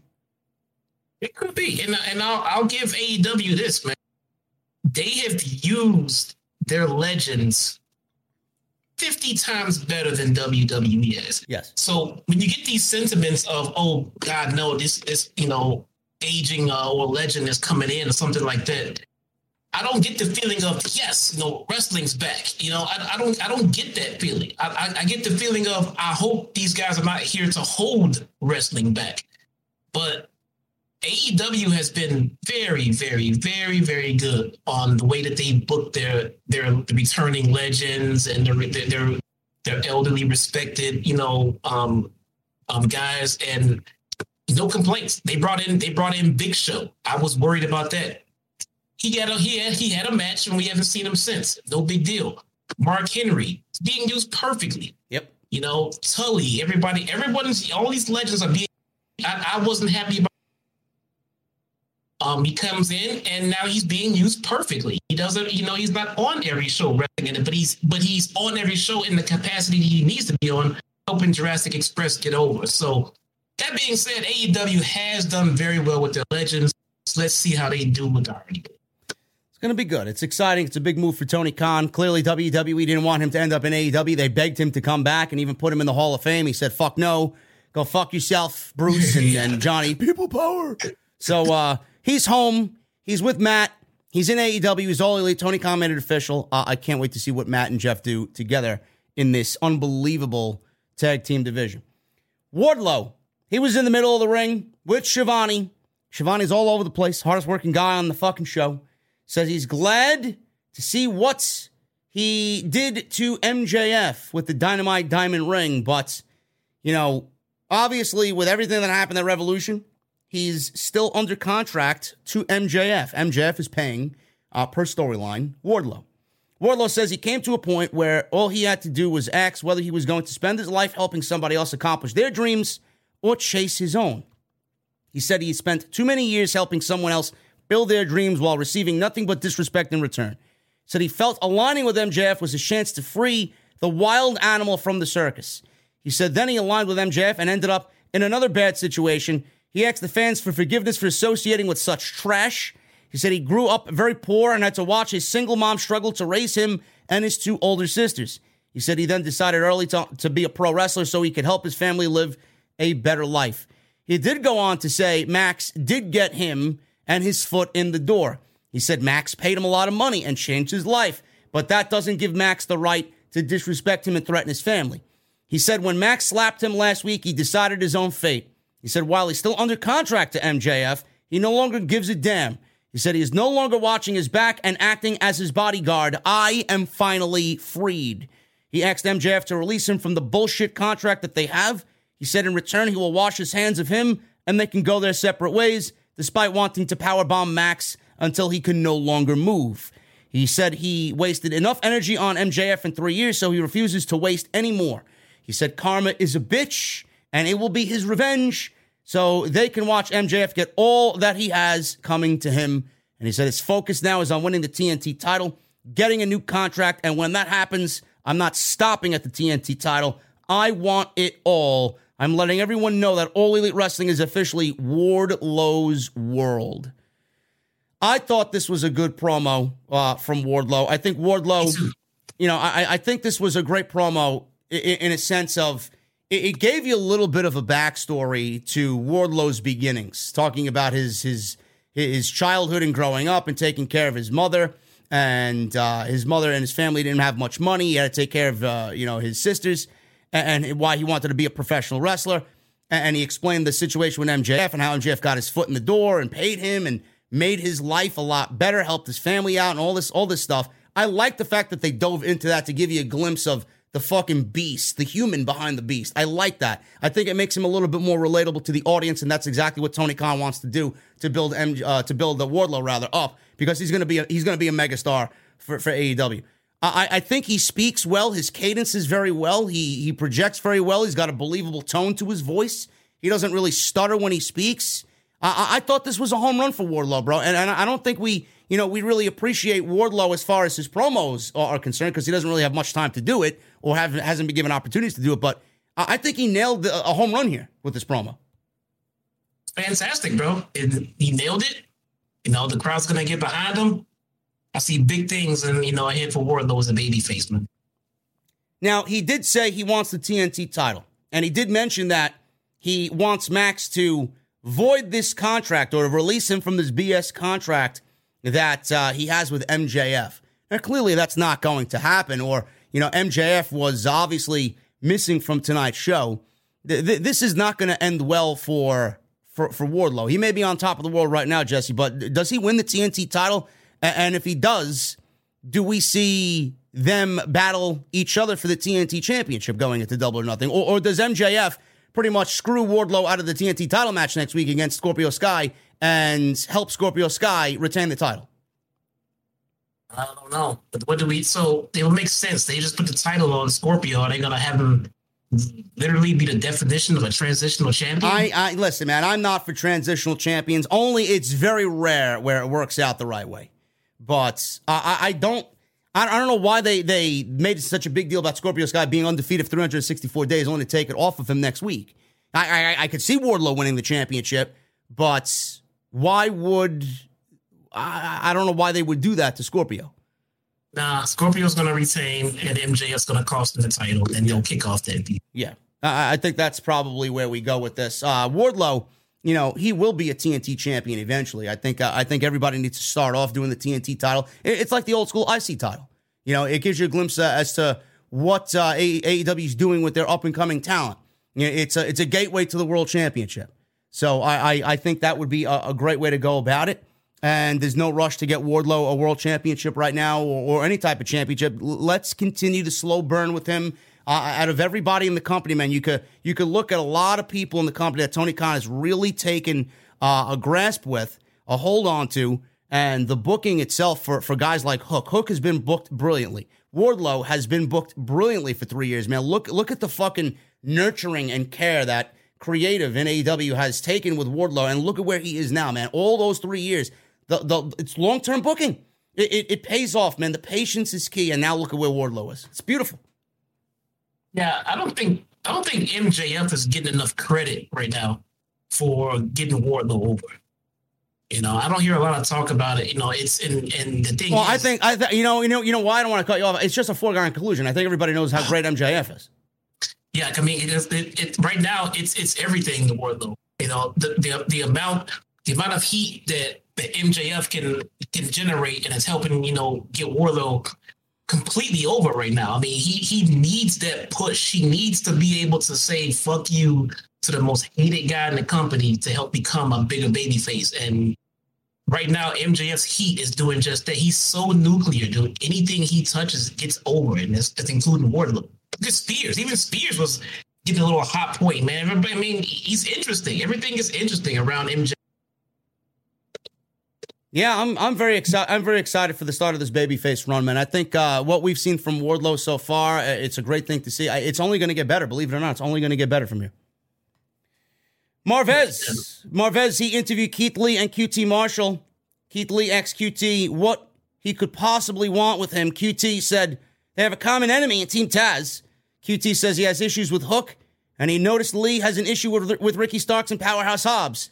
He said he and the Factor have his back, or the factory have his back. Lee said he has a large back, so he's all good. He then left and left QT hanging. QT got angry and says that Keith Lee will pay. What for saying no? So QT and Keith, and Keith Lee will have a match on Rampage, believe it or not, and uh, he will get. Uh, he, you know, you don't want to, you don't want to anger the the Bearcat, bro. You don't want to anger Keith Lee. He, got his ass beat by Hook. Now he's gonna beat up Keith Lee. Keith Lee is gonna destroy him, man. It's gonna be a it's gonna be a nice uh, a nice BBC heading towards QT's way. Jungle Boy and Luchasaurus versus the acclaimed. This is Max Caster and Anthony Bowens. This was for the AEW Tag Team Championship. Really good stuff here between these two teams. Uh, always great to see the acclaimed in action. Jungle Boy and Luchasaurus coming off that unbelievable triple threat match at Revolution, beating the Young Bucks and Red Dragon. Um, acclaimed attacked right away. Jungle Boy fought both of them off. Uh, Jungle Boy hit a rebound lariat, reached Luchasaurus for a hot tag. Uh, after he was beaten down for a little bit, the acclaimed were in control. And Luchasaurus gets the hot tag. He runs wild on the acclaimed, double clothesline.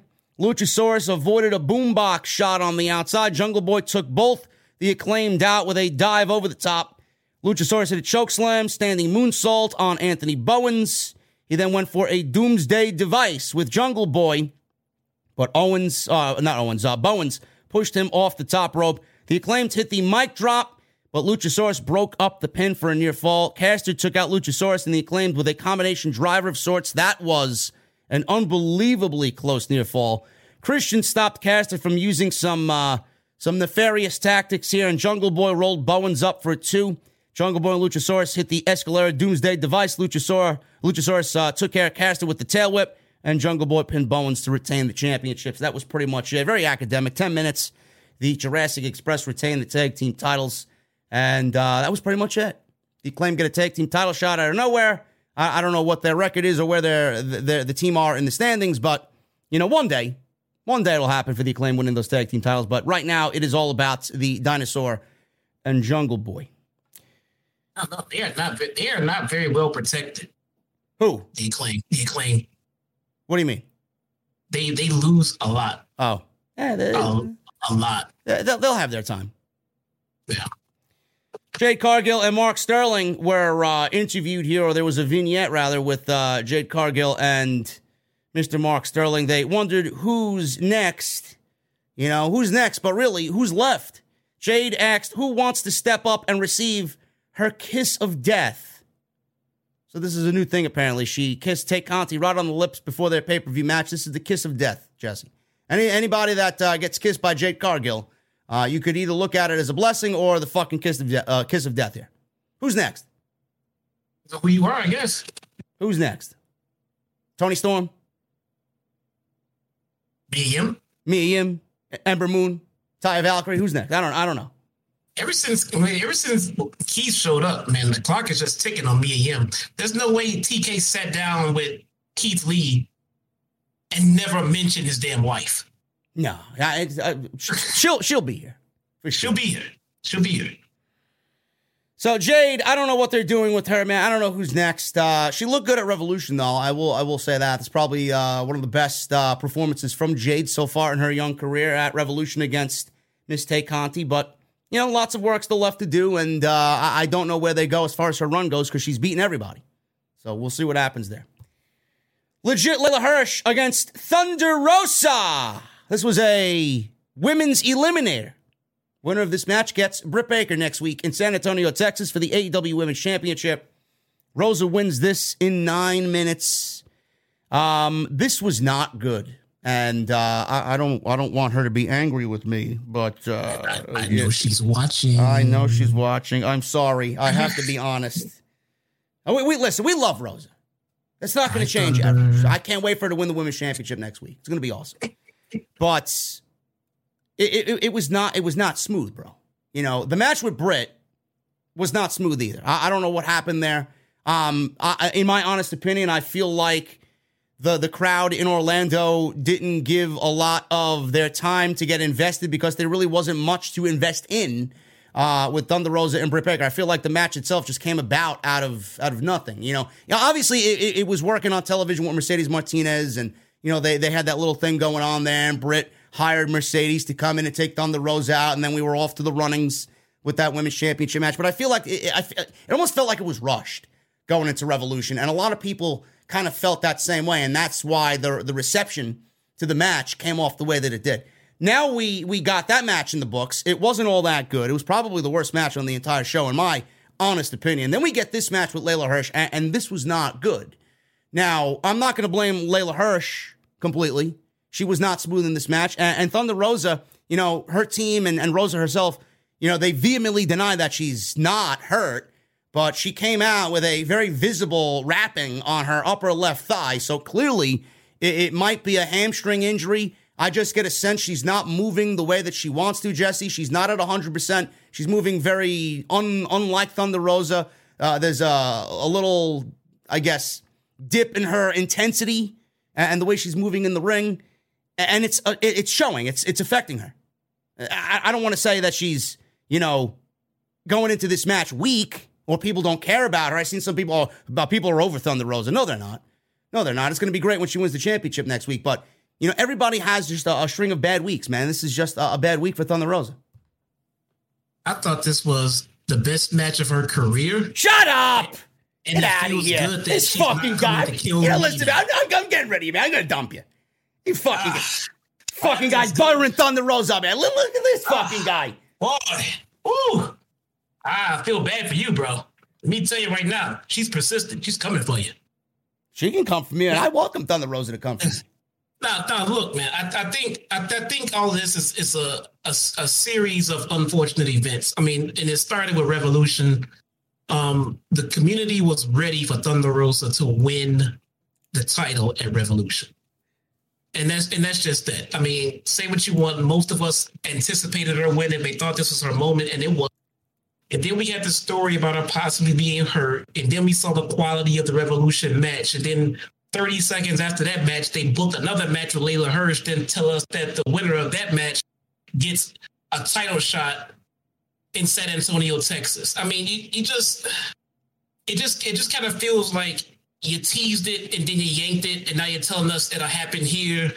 And then this match wasn't that great. And yeah, I think the momentum behind, you know, let's get Thunder Rosa the title is kind of it's it's it's, it's kind of fallen a little bit with these two last uh, lackluster shows, and maybe she is hurt. You know, I don't know. Maybe she's not. I don't know. Maybe he just needs more story. We have no story behind Leyla Hirsch and Thunder Rosa. It's kind of hard to get behind it. The crowd was not all of that fantastic I mean, again, it's just a series of unfortunate events for Thunder Rosa. Yeah, I mean, I'm not, I'm not too concerned about it. I mean, um, you know, I, I don't really know what uh, goes through somebody's mind when a report like Thunder Rosa's came out and saying that she's hurt. I don't know why uh, a denial needs to be made. If she's hurt, she's hurt. I, I don't really understand why why her team or herself, you know, deny that she was hurt. She clearly she clearly is something off clearly about Thunder Rosa right now, and it's if it's a minor injury, I get you don't want to have her, you know, come off weak or, or looking looking inferior because she's injured, but you know, I don't get the denial. Clearly, we see it, and clearly something is off. Leyla Hirsch, I, I, I, agree, with you, Jesse. I don't I don't really see. I never saw anything really in, in Leyla Hirsch. She's a good hand, but uh, she did not wrestle a good match tonight. I did not believe she would ever win this match. Period. No matter who she was in the ring with, against uh, anybody going after Britt Baker. Um, and, the situation with Revolution I don't think the crowd was ready for Rosa to win that match at Revolution. I just don't think that there was enough investment in the storyline to really get excited about uh, it being a follow up to what they did in, in, that unsanctioned match. Now, looking back at it, I, I probably would have made the right the, the, the, same decision that Tony Khan made. You know, Rosa losing uh, on Revolution Sunday was looked at as a bad move by a lot of people, but I actually look at it differently. I think it's a good move that Britt Baker beat Thunder Rosa because now, now, now, now that they're booking Rosa in San Antonio and they're giving them the main event and they're trying going, they're going to try and duplicate what they did uh, at Daily's place in that unsanctioned match, and we got a steel cage match announced. It's it's going to be hopefully uh, very similar to what we got last year in their unsanctioned match. I, I like it, and, and in, her, in her hometown, it's going to go over major in the main event. I'll, I'll tell you something, bro. I I would have, I wouldn't have booked the match I wouldn't have booked Thunder Rosa and Britt Baker at Revolution if I already knew that I was putting the title on Thunder Rosa in San Antonio. You are correct. You, you and I, I think you and I mentioned this. Um, if yeah. it wasn't last week or the week before, it, it could have easily been a tag team match. That or Mercedes Martinez, yes, could have get, could have gotten that title match, and it could have gone just you know just a fuck finish, and at the end of it, Thunder Rosa had to come out and Mercedes, and then they beat down Thunder Rosa, and now we got a you know a lead into the San Antonio match. You know, it would have come off a lot better, a tag match, yeah. anything other than her just losing. Even if it was through fuckery, you just now we got to do this match again. Yeah, yeah, yeah. They could have easily. I don't know why they didn't do it. I, I honestly think that the match itself at, at Revolution was was just out of place for some reason. It, it should it should it should have been Mercedes Martinez and Thunder Rosa versus Britt Baker and Jamie Hayter. That would have been yeah. you know that would have been a suitable match for that. Or like Jesse said, Mercedes versus Britt Baker in, in some sort of uh, revenge to to, to, yeah. put those two ladies together, and then do Rosa and Britt at the St. Patrick's Day Slam like they're doing now. They they, they took a completely different route to get there, and, and I feel like the match at uh, at Revolution on Sunday kind of kind of took both ladies down a notch. R- Rosa, you know, was taken down because of uh, the, the, the lackluster match that it was. And, and, I'll tell you what, man, I love Britt. Don't get me wrong, I love Britt Baker, but the booking of Britt Baker, it, it, I, I fucking hate it. Because it's the same shit every fucking time she wrestles. This Rebel and Jamie Hayter getting involved, and they factor into the outcome. I have said it for years that if you are a heel, heels don't need to cheat to win every single fucking time. I would love to see Britt Baker win a fucking match without the help of somebody on the outside. It happens every fucking time. I remember saying the same thing about Andrade and Zelina Vega. WWE every fucking time had Andrade and Zelina cheat to win matches. Why? He's so fucking good, he doesn't need anybody's help. She's good, she doesn't need anybody's help. Why do they do that? Agree. I agree. I, I definitely the the hype the hype and the anticipation for Thunder Rosa and Britt Baker was so huge. You know, coming out of that lights out match, I wouldn't have put them back in the ring together time for that title change. So if he knew it wasn't going to happen, it was a, it was a it was it was a bad decision to even book that match. I mean, it, it, it is. I mean, I'm already anticipating Thunder Rosa winning in cage. I mean, I don't. And if she doesn't, then that's just going to be the end of it. I'm, I mean, people are just going to be tired of it. And if she does, it's just going to feel like it probably should have happened before, or I don't know. It, it just it just feels it's it's that's what next week. Yeah. So we got a week to build. I mean, it's yeah, man. I wouldn't have booked that match at Revolution. I don't know, man. I, listen, I'm excited about them main eventing next week. I think it's going to be a great match. You know, uh, Jamie Hayter and Rebel are still going to get involved, and there's going to be some fuckery there, but Rosa's going to overcome it. It's going to be a big deal. She's going to win her hometown. I, I, hope the injury is something that she can get over and, and kind of work through and just you know heal up quickly. She she's going to win the world championship, and, and they have no choice but to put the world championship on her because it's time.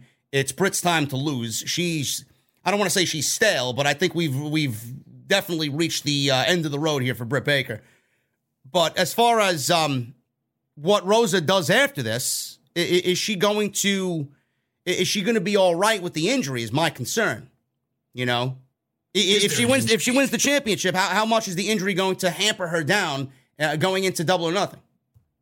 Is there an injury? How bad is the injury? Yeah, I mean, remember they are remember they are always very close to the when when Thunder Rosa had a concussion a few weeks ago. We didn't know anything until she said something herself on her vlog. Yeah, you know. So I mean, it's maybe there is something. So, but maybe she maybe she just doesn't want it out there. I mean, the rumor came out. Then she came out with a brace. Her last two matches did not look anything like her her normal matches. But I, I mean, as a fan, I don't know what to believe. I, see what I see. You know, I mean, I, know, I understand what she's saying, but something seems off. We know we get better matches than that from Thunder Rosa and Britt Baker. Listen, uh-huh. um, yeah, I know. Uh, I'm excited about what these two ladies do next week. Um, it's going to be great to see Rosa hold up that championship, and uh, I, I, hope that they put on a much better performance. It should be. It's in steel cage that they put on a much better performance than they did at Revolution. So we we will see that next week, as that will be the main event of Dynamite uh, for the St. Patrick's Day Slam. Main event time. It's TNT Championship. Scorpio Sky with Ethan Page and Dan Lambert he went one on one and challenged Sammy Guevara in the main event. This was very good. I mean, Sammy and uh, Scorpio are just very good at what they do. So clearly, um, these guys had a great match. Uh, Guevara, he started striking early on Sky. Guevara drop kicked Sky, forcing him to the floor. Guevara repeatedly sent Sky into the barricade, pulled out a table. Sky cut Guevara off. Guevara regained control with some kicks he then rolled Sky onto the table. Sky rolled out of the way, and this was the absolute turning point of the match. I don't, bro. I don't know who's fucking more more psychotic, man. I don't know if it's Sammy Guevara or Darby Allin, man. This guy is a fucking insane lunatic. Is Sammy Guevara, man? The shit that he does, man. I, I genuinely fear for his fucking life every time he does one of these deals with his fucking. I'm crazy. Uh, yeah, he has to, every time he gets up there, he has to do this. I mean, uh, Jesus fucking Christ, man! You you you talk about uh, worrying about somebody's well being. Holy shit! He. You know. Go ahead. You, you know what I noticed tonight? Speaking about about big spots, you ever notice when Pac goes to do a big spot on the top rope? Yeah. You ever noticed how patient? Yes. And careful he is? Yes even when he's doing his finishing move, if he's doing this, you know, his corkscrew, he takes his time. Yeah. You know, and, and you can tell because it's almost it almost feels like it's a really long time. Like, what's taking him so long? The guy is making sure that he is spot on as to what he's he does not want to make a mistake. He saw that spot tonight when he did the big suplex on the top. He took a second and he paused and he held for a second. And then yeah, it takes a little bit longer guy is careful. He wants to make sure no one gets hurt. I noticed that. I like that about Pac. And he does it perfect too. Whatever he usually does, he nails and fucking just perfects it. Sammy, uh, he perfected this 630, but Jesus fucking Christ, he went crashing right through the table, right down to the floor. Our doctors came over. Tay Conti came out from the back. He just crashed and burned through this fucking table. Everybody was worried about him. I legit thought clean he was fucking hurt. Yeah, yeah, clean. No, I, I, I did not clean. It looked like a clean breakthrough, like a clean landing yeah. on that table. Yeah, but uh, he was. Uh, I heard. I, I seen the referee kind of usher the doctor over. I'm like, something's wrong here. Uh, so he he's a, a, certified lunatic. They went to a, a, commercial break. Guevara, he was still able to compete. He was being taken up the ramp by Conti and Doc Sampson, and he had a change of heart. He made his way back to the ring. He spit in Scorpio's face. Sky immediately sent him out of the ring. Paige VanZant got in Tay Conti's face, who was sitting at ringside, and uh, Sky hit multiple backbreakers on Sammy, continuing the punishment. Guevara got a uh, quick roll up for two, laid in some chops double springboard cutter for Sammy on Scorpio, got him a two count. Sky went for his TKO, but Guevara hit a thrust kick, and then he went for the GTH to go to hell.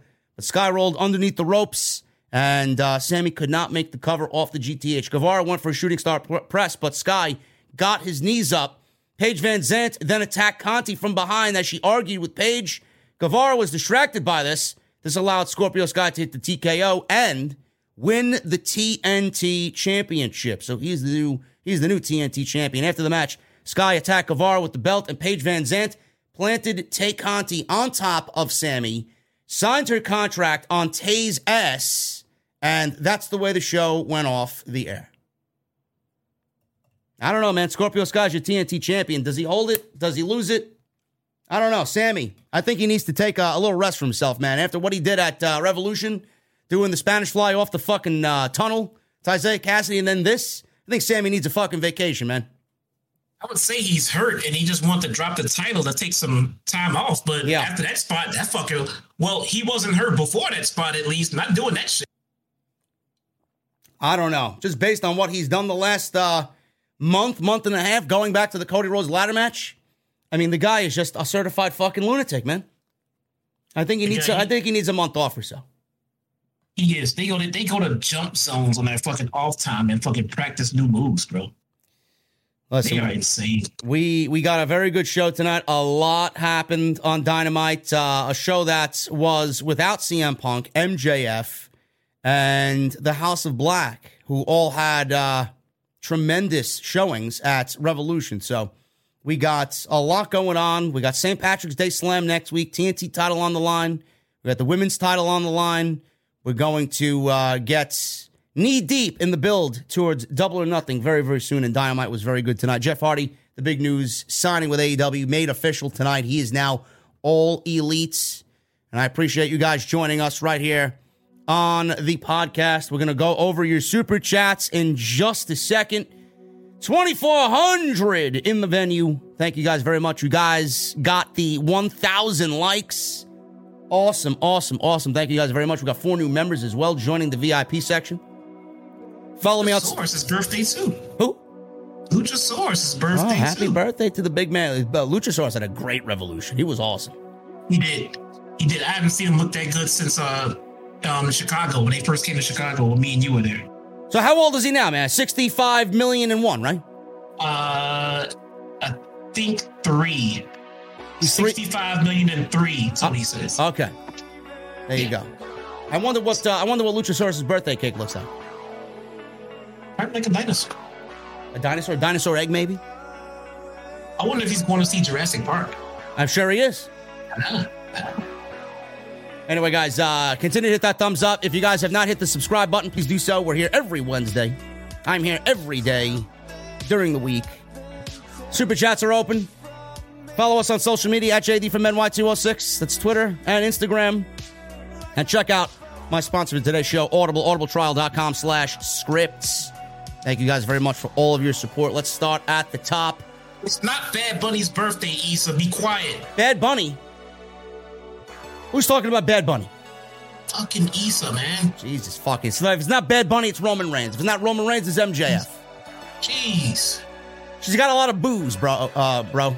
She got a lot oh. of uh, she got a lot, a lot of men in her life, man. Clearly. Joseph Taylor. Five dollar super chat. Who are your guys' dark horses in the Owen Hart Cups? My dark horses are Toni Storm and Pac. Yeah, I'd probably say so. I, I think Serena Deeb should win the uh, Owen Cup. who's in it first, though. Yes, I don't know. I don't even know how many fields are going to be in the Owen Cup. It's going to kick off May 11th, I believe. Joseph Taylor with a $2 super chat. Y2J a heel again. Take my money. Yes, I think he is going to do very well as a heel, man. I was getting tired of babyface Jericho. But people will still sing along to Judas, though. Now the theme music just makes a little bit more sense. And they're going to change that. Michelle Moran with a seven in Super Chat. Interesting that the Young Bucks don't want to fight Page. I can dig the trio of the Hardys and Darby with Sting in their corner and with Danny Garcia joining Jericho, who will join Mox and Bryan for their trio. It doesn't really matter. It's Bryan and Moxley. They don't even need a trio. They three on two, they're fine. Yeah, they could do the trio as a as a duo. They don't, they don't Yeah. matter. They probably welcome that. Hibiscus with a 499 super chat. JD, what is wrong with your partner? No steak sauce now. Fuck you. Oh. What, what are you. What are you talking about? No steak sauce. You don't like steak sauce? I put a tweet out, and it simply said, "If you have steak sauce anywhere in your house, then whoever does the cooking in your house does not know how to cook steak." I can confirm that I do not have steak sauce in my refrigerator. See what I'm talking about? I am a, a master griller, bro. I don't need steak sauce. That's what I mean, man. I mean, it, it, it, that's just pure fact. People out there, oh, you need steak sauce. Steak sauce is flavor, bro. If you gotta put flavor on your steak, that means whoever made it didn't put any fucking flavor in it, and they don't know how to. Listen, man, if there's one thing I know how to do, it's marinate a fucking steak, man. There you go, bro. Okay. Marinate it, season it. You know, some butter, some herbs, however you do it. There's many ways to do it, but steak sauce. Listen, guys, you you you go to uh, you go to a TGI Fridays or an Applebee's and you order a steak, then you put A1 on your fucking steak because you're not getting you're not getting Yes. properly cooked steak, bro. But if you go to Sure. like a, a, a- a fucking um, what's that place in Brooklyn here, man? Uh, fucking shit. You go to like a Chris Ruth or uh, some high end fucking steakhouse. Um, you spending like eighty dollars on a fucking steak. You better not. You, you don't you don't you don't do anything, bro. It's disrespectful. I'll put a little salt and pepper because I need I need I love pepper, you know, on my steak. But it, it's disrespectful to the chef. Yeah, no, it's, it, it is, bro. I mean, to these people, you don't just. Peter Luger's, that's the name of the place. Peter Luger. Oh, okay. Yeah, yeah, no, we got our, our high ends. We got um, Morton's. Oh, we got we got Morton's out there in New York. Morton Steakhouse. I've been there, man. Phenomenal fucking steaks. I had a I had a eighty dollar fillet. It was so goddamn Man, good. you can't go wrong, man. You can't go wrong with a nice filet mignon, man. Oh my god. Man, bro, if Oh. you gotta put sauce on a steak that you spent that much money on, get a refund, bro. Get a re- you you can take a you can take a steak from the grocery store. Don't season it, don't marinate it, don't do anything to it. Just cook it and take it home and then pour steak sauce on it, and it's gonna taste the, the goddamn same as it would if you cooked it the right way, just like the steak sauce. So you're ruining it by putting steak sauce on it if you cooked it the right way. Imagine putting A1 on a steak, man. Couldn't be me. Hibiscus, bro. You got you got to get with the program, man. You got to get with the program. Come on. people got all bent out of shape. Well, what do you mean steak sauce and? No, this is something I agree, man. You know, I, I joke with Jesse about the sour cream, but you, listen, man. You get throw the fucking A1 out the window, man. Okay. Get, get out of here. Michael Raymond with a five dollar super jack. Calling right now. Adam Cole's partners next week will be Silver and Reynolds from the Dark Order. It's nine fifty at the moment, but I know Jesse agrees at eleven. No, his partners are are, are Red Dragon.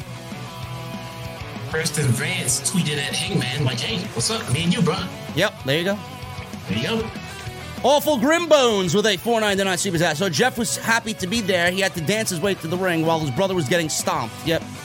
Didn't even come out first. He had to uh he, had to get his uh Jeff Hardy Je- Jeff Hardy isms in there, bro. What was he doing? Sitting there chit chatting with Tony Khan when Sting and Darby ran by to go save his. What you doing? Pretty much, yeah. It is it, it- thinking thinking that way. It does sound a little silly. What the? F- two other guys ran by and got to your brother before you, bro.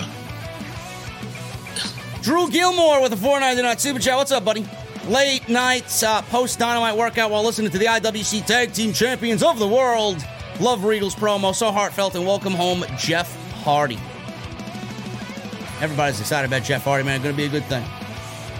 Regal's promo was nowhere near a good one or his best one. No. He stumbled over some stuff here and there, but at the same time, it came off as like his best one because it was so Yeah. fucking genuine. Yep. He's just happy to be there. The goddamn near fucking cried out there, man. When he turned to Schiavone and said, Thank you because of you. And you can tell he was getting ready to cry because it was real. That's you don't have to sound fluid or sound like an orator or sound like you know what you just go out there and be yourself and be genuine and we'll feel your promo. You know? Vicious Sid Justice with a $5 super chat. We're the AW haters and race baiters now. AEW has two black champions. WWE zero. You love to see it. OTS for life. Yeah, you know the Scorpio Skywin man. I don't think it was uh, as diverse enough for AEW. No, of course not. No, it wasn't diverse enough. Uh, thank you, Sid Justice. I appreciate it, man. You speaking of Sid Justice, man, we may see Sid Justice get inducted into the Hall of Fame this year. Psycho Sid. Is he gonna show up? Is he gonna play softball instead? Uh, I don't know. Okay. We'll Sid see. Justice, man, one of the best big men of all time. Yeah, he is. He is. Jonathan Gastello with a 999 super chat. I was already excited about heading to AEW Double or Nothing, but now Jeff Hardy being all elite, I'm definitely stoked and going. I hope and pray that they have a fan fest. Absolutely love this company. Thank you, TK. Hopefully, I can make it out there as well, man. Uh, I don't know what's going on right now for Vegas because uh, the rumor I'm hearing is that House of Glory may be running a show that weekend. So I hope not because I'd love to be out there. Uh, John A. 199 Super Chats. Thoughts on Ryback? I, I don't know who that is, man. I uh, I'm not familiar with that name. Thank you for the super chat. Yes, thank you for the 199, John A. Uh, Super uh, Susan D'Ambrosio with a six month membership. Thank you for the recommitment, Susan. I'm so excited that Jeff Hardy is in AEW to team with his brother Matt. The look on Darby Allin's face was priceless. I will have a rum and coke. Thank you, Susan. DV Acme with a five month membership. Thank you, Acme. Ironic how WWE refused to acknowledge their history while AEW uses uses said history to build up the Danielson Moxley Regal team. WWE is AEW developmental. AEW has been using WWE storylines with their new talent for I don't know how long. Fucking Malachi Black came in still using the fucking bad eye that he using it. I know. It's great. I love that. It's great continuity. Philip Newton, 499 Super Chat. Revolution was awesome, and tonight's Dynamite was amazing. It is so awesome to see the Hardy Boys reunited. Much respect to you, JD, and Jess. Thank you, Philip. Joseph Taylor with a $2 Super Chat. The Hardy Boys are back. Suck it, Jesse. Yeah, yeah. Should, it'll be fun. Look, it'll be fun, man. I think it's gonna wear off quickly. Uh, Munchie Time with a 199 Super Chat. I hope Jesse gets locked in the steel cage with Thunder Rosa. He would be so lucky, man. Oh, she looking for JD now, bro. Nah. She just said he sucks. Let me let me DM her now. Let her know it in case she missed it. I'll clip it and send it to her. Don't worry. John A with a 199 Super Chat. What are your, some, some of your favorite movies ever? Jurassic Park, the first one, Terminator 2, The Dark Knight. Uh, Jaws is my favorite movie of all time, bro. The original Jaws. Steven Spielberg. The Mummy, the Lord of the Rings trilogy, the Hobbit trilogy. Love it all, man. Uh, Edward Serenson with a $5 super chat. My girlfriend and I will be third row at House of Glory on Friday. What are you drinking? I don't know what I'm drinking during that show, man. I may actually bypass the alcohol because it's going to be a big show on Friday. The Briscoes versus the Lucha Brothers, man. It's going to be chaotic on FITE TV. Oh wait, uh, yeah. I think I'm gonna do a live stream for that. Yep, I will be there Is that this? This this uh, this this Friday. this Friday? Yep. Okay. Uh, Say Ja with a 499 super chat. I wonder if Hardy wanted no words theme, so WWE would drop the licenses for their OG Hardy theme along, allowing Tony Khan to pick it up. Uh, I don't know what what happened there, man. Uh, apparently, Fightful had the story on that. But regardless, he's got his Hardy Boys theme, and, and that's all that matters. It's, it's just a great thing to hear. I don't know. I'm hearing that Jerry McDevitt might have TK in his crosshairs, man. I don't think. Why? For what? Uh, contract tampering. There was no contract tampering. It's for the lawyers to figure out, man. That's what that's what I'm I'm hearing. They're gonna go after him. All right, we'll see. Uh, Drizzy Drew with a 499 super chat. Didn't WWE try to sue for contract tampering on the Jeff Hardy situation? Thoughts on that? Uh, bro, it's 90 days. Today was the 90th day.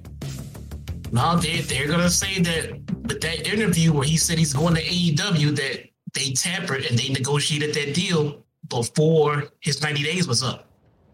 His 90 I don't. days I don't know how. I don't know how you get contract tampering from Jeff Hardy saying he's going to AEW. He, he's just willingly saying, "Ah, yeah, I, when when my my deal is up here, I'm going to AEW." Well, that's why the, the lawyers and the investigators look into find evidence of, anything different. That's, look, they're gonna look into it. They have their reason method. I'm not an attorney, but I understand what they're going for. I mean, it seems like that they negotiated that deal before he was done with his 90 days. That's it. Tyler B with a $10 super chat. JD and Jesse, great show tonight. Thank both of you for all that you do. JD, what do you have against Chargers, bro? I have a Charger and I live about two hours from you. We can put that Mustang to the test. All love. I don't have a problem with any Dodge Chargers, bro. I actually think the Dodge Chargers are, are, are quite nice, but it's not better than my Mustang. Oh, it is. Oh, it, uh, yeah, it is because you have one. I sold mine. I, I listen. I, I would I would drive a Challenger, bro. Challenger is awesome. Yeah. My next car, I want, I want, I, I would love to have a Challenger, um, but carjackings for Chargers and Challenger SRTs in Chicago are legitimately through the fucking roof out here. Through the roof. I can't tell you how many emails I get, man. People uh, like dealerships around me and my old dealership where I bought the car want to buy my car above uh, above asking price for what it's actually worth there. Yeah, for some reason though, I don't know why, but used cars are at a goddamn premium right now. If I sell my car, what am I going to drive? Oh, I don't know. I live in the city, right? This, use public, bro. Still need a Mustang, bro.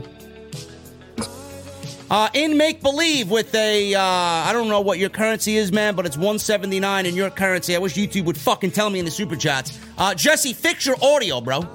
He says. Okay. Gotcha. On it. Thank you, Make Believe. Uh, Micah with a 199 super chat. Next week, AEW's looking good here in San Antonio, Texas. Should be good, man. Enjoy yourself if you're going. Uh, Hoyt Reynaldo with a 499 super chat. Hey, JD, tonight was fire. Can I get a happy birthday to my buddy Jacob? He turned 21, and I'm having a Bud Light hard soda. It is pretty good. Uh, I don't drink those hard sodas, man. I think they're all sugar. And uh, Jacob, happy birthday. What are you drinking, buddy? Turning 21, man. You got to have an adult beverage to celebrate. Joseph, I'm sorry, what? You don't have to. Have two have, have two adult beverages? Yeah, I can have two. Yeah. Okay. Yeah, I agree. Joseph Taylor with a five dollar super chat. When the Hardy Boys win the AEW Tag Team titles, they will be the first team ever to win the Raw, SmackDown, Ring of Honor, TNA, and AEW Tag Team titles. Indeed, it will happen. Um, Golden Boy with a six month re up. Thank you for the recommitment, brother, to the VIP room. With MJF feuding with Wardlow, Page in storyline with Cole, Mox with Bryan, tag teams of focus right now. What does TK do with Punk? We told you. Or I told you. I think Punk versus Page is the world championship match at Double or Nothing. Me Wilson and Anthony become new members of the VIP club, man. Thank you so much, guys. What are you drinking tonight? Me Wilson with a 4.99 super chat. Hey guys, great review. Got tickets for Double or Nothing. It will, my fir- it will be my first AEW show. Any tips, JD and Jesse? Vaccinated. Now you don't need that anymore. Oh, you don't? That's No. right. Yeah, they got rid of well, But wait, I don't know. I don't know about Nevada though. Any tips? Uh, I don't know, man. Don't show up drunk. It's gonna be a long night. It is to be a long night. Robert Lamoa with a five dollar super chat. Yeah, but Jesse, we could possibly get CM Punk versus Bryan Danielson for the AW World Championship at All Out in Chicago. The only problem with that is Danielson just turned babyface again. So now they have to turn him back heel. They're not gonna do a face for They will meet, whether it's the world title or not. They will be meeting somewhere. Oh god, yes. Absolutely. Uh, Joseph Taylor with a two dollar super chat. Cody versus Chris at Full Gear in 2019 was better. I don't think so. I think Chris Jericho versus uh, Eddie Kingston was his best match. It was. Awful Grimbones with a 999 super chat. When CM Punk made his first speech, he said that he's there to help the talent, but he's also there for himself, and he didn't need the money. He wants a championship run. He's going to get it, bro. I truly believe Punk is going to be the AW World Champion at some point. Kilo Mike with a 499 super chat. Hey JD, I smashed the like, subscribed, and hit the bell, but you spoiled the Hardy arrival in the title. I'm sad. I gotta work. Mike, listen, I appreciate you 499, bro, but uh I gotta do what's best for business, man. I gotta do what's best for the YouTube algorithm. If that means uh spoiling a, a, a thing on, on tonight's show, let me do what I gotta do, bro. You come watch a review before you watch the show. Yeah, why are you watching us before you're watching the show? Why are you on YouTube watching a review before you watch Yeah, why are you on social media? YouTube is social media. Twitter, Facebook. Why are you on social trying to avoid the habit on the show? Uh, buddy, in the chat, I saw that report, bro. It was reported and confirmed that WWE main roster management told Bron Breakker to smile more on Raw. yeah, I saw that. They all, I swear to God, man, they all need to be hung by their fucking cock and balls backstage, bro. I, the- every single one of them. Seriously, they they are ridiculous. You're gonna Bron, of all fucking people, you're gonna Bron Breakker smile more? I don't think I've seen him smile in NXT once. did they did, did they have Karrion Kross smile under that fucking mask he had to put on? Probably. I tell you what, he's smiling now that he's not fucking there. Tommy Brannigan with a $5 super chat. It's a great show as always, JD. That was a great match and promo by Hangman and Dante Martin. Lord Blaze. Thank you for your super chat, brother. Cole versus Page versus Punk for the title. Punk gets the title and Page and Cole can do the elite storyline. Punk teased feud with both during the C2E2. I could see it. I could absolutely see it. Just give me just give me Cole versus Punk, man. I'll be happy. Hoodlum six six six with the four ninety nine super chat. What's up, JD? I'm high as fuck right now. Just want to say, keep killing it. AEW, AEW. Thank you, Hoodlum. Hopefully you're, enjoying your evening, man. Sounds like you're having a, a blast right now. I heard you didn't do nothing for episode 420, man. What the hell? No, man. Uh, I uh, I am a non-smoker. What a fucking candy ass. Hollywood Lifer with a $20 super chat. Hey, JD, I didn't get a chance to see Dynamite today. I'll see you tomorrow night, but I want to say that I'm still reeling from Sunday's pay per view. I would also like to share that Jesse's Tacos gave me the runs. I'm sorry to hear that, Hollywood Lifer. Maybe he had some bad pork in those tacos, man. You put sour cream on. Robert Lamoa with a $20 super chat. Why not have William Regal and Bryan Danielson run Ring of Honor? Don't stress yourself out, Tony Khan. Uh, William Regal will probably help out over there, but uh, Danielson, I could see him making an appearance here and there in Ring of Honor, for sure. Matthew Carruthers with a $50 super chat. Thank you, Matthew Carruthers. I can understand if you don't want CM Punk to beat Hangman Page, but this old this this man sold out the United Center off his name alone. That alone gives him all the reason to hold that championship. He has wrestled everybody who you see on a weekly basis in AEW. By that logic, if he already sold out the United Center on his name alone, then why the fuck does he need a title? He's already selling out venues on his name alone. Give someone else a title so someone else can sell out an arena. By that theory, he should not be champion. Uh, I, I also do see that uh, if they're going back to Chicago for All Out, it is not going to be at the Now Arena. It's not going to be in Schaumburg. It will be at the United Center. Hope so. Anaconda Vice with the 199 Super Chat. Love you guys. Enjoy your night. Thank you, Anaconda. JD and Jesse, I hope you come to the Detroit show. Why would I come to a show in Detroit? Wow, I go to Detroit. Why would I go to Detroit, period, man? What's in Detroit? I, Um, did, I did I did drive to Detroit for the Eminem Jay Z That was fucking insane. Uh, Hoyt Reynaldo with a 499 Super Chat. What if Tully brings in the Briscoes? It's a possibility. Yeah, it is. I saw that possibility. in the chat. That is a good possibility too. But the Briscoes don't need a manager. No.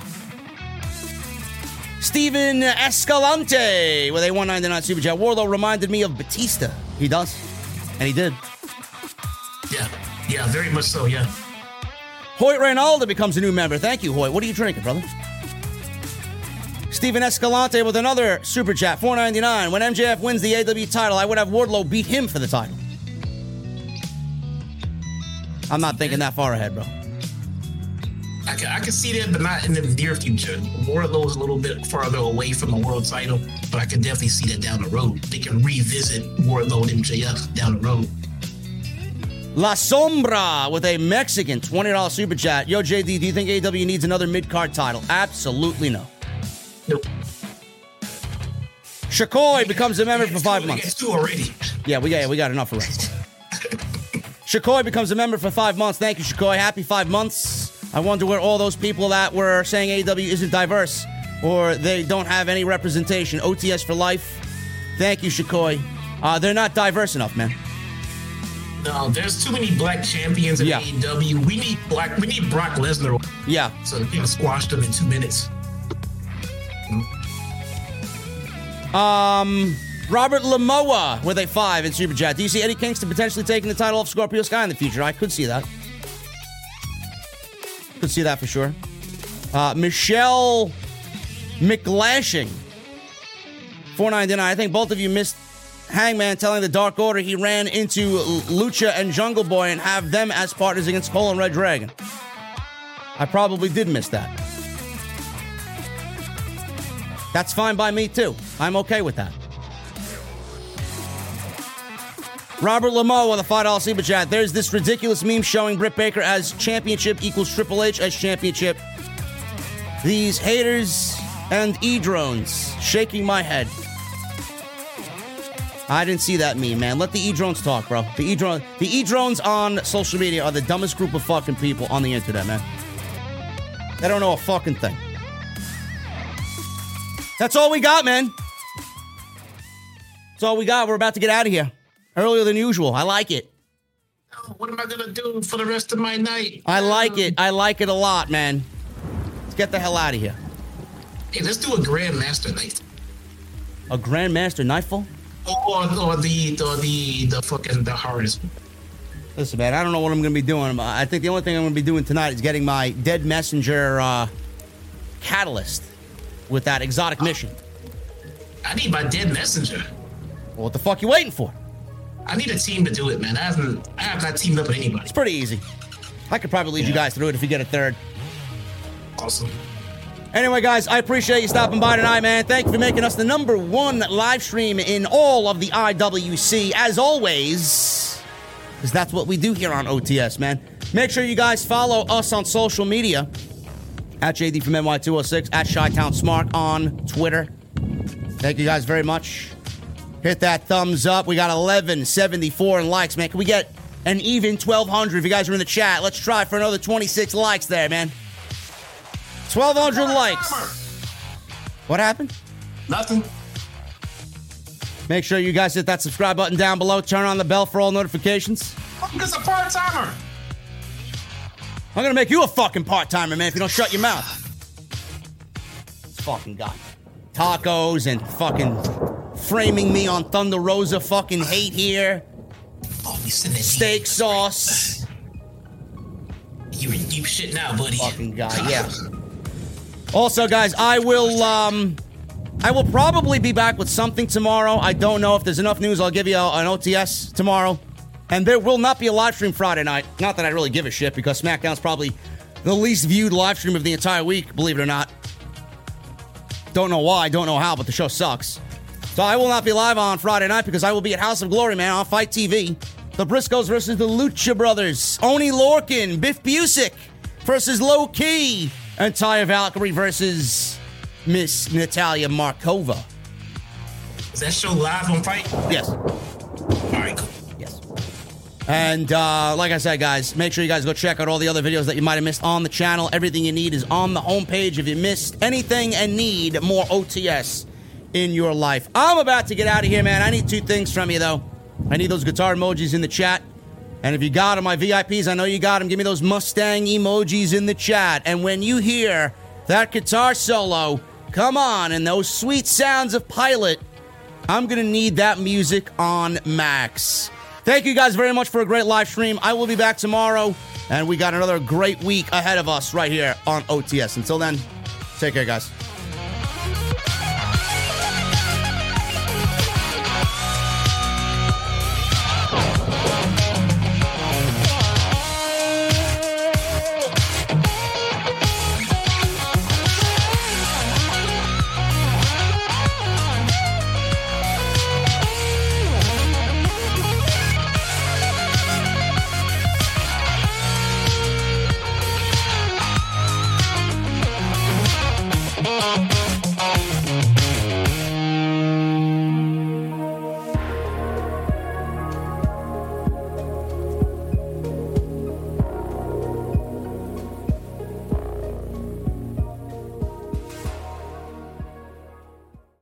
BetMGM has an unreal deal for sports fans in Virginia. Turn $5 into $150 instantly when you place your first wager at BetMGM. Simply download the BetMGM app and sign up using code Champion150. Then, place a $5 wager on any sport. You'll receive $150 in bonus bets, regardless of your wager's outcome. And if you think the fun stops there, the King of Sportsbooks has plenty of surprises in store. Check out daily promotions, same game parlays, live bets, and so much more. Download the app in Virginia today and get $150 in bonus bets instantly from your first wager. Only at BetMGM. BetMGM and GameSense remind you to play responsibly. See BetMGM.com for terms. 21 plus only, Virginia only. New customer offer. Subject to eligibility requirements. Rewards are non withdrawable bonus bets that expire in seven days. Please gamble responsibly. Gambling problem? Call 1 800 Gambler. Promotional offer not available in Washington, D.C.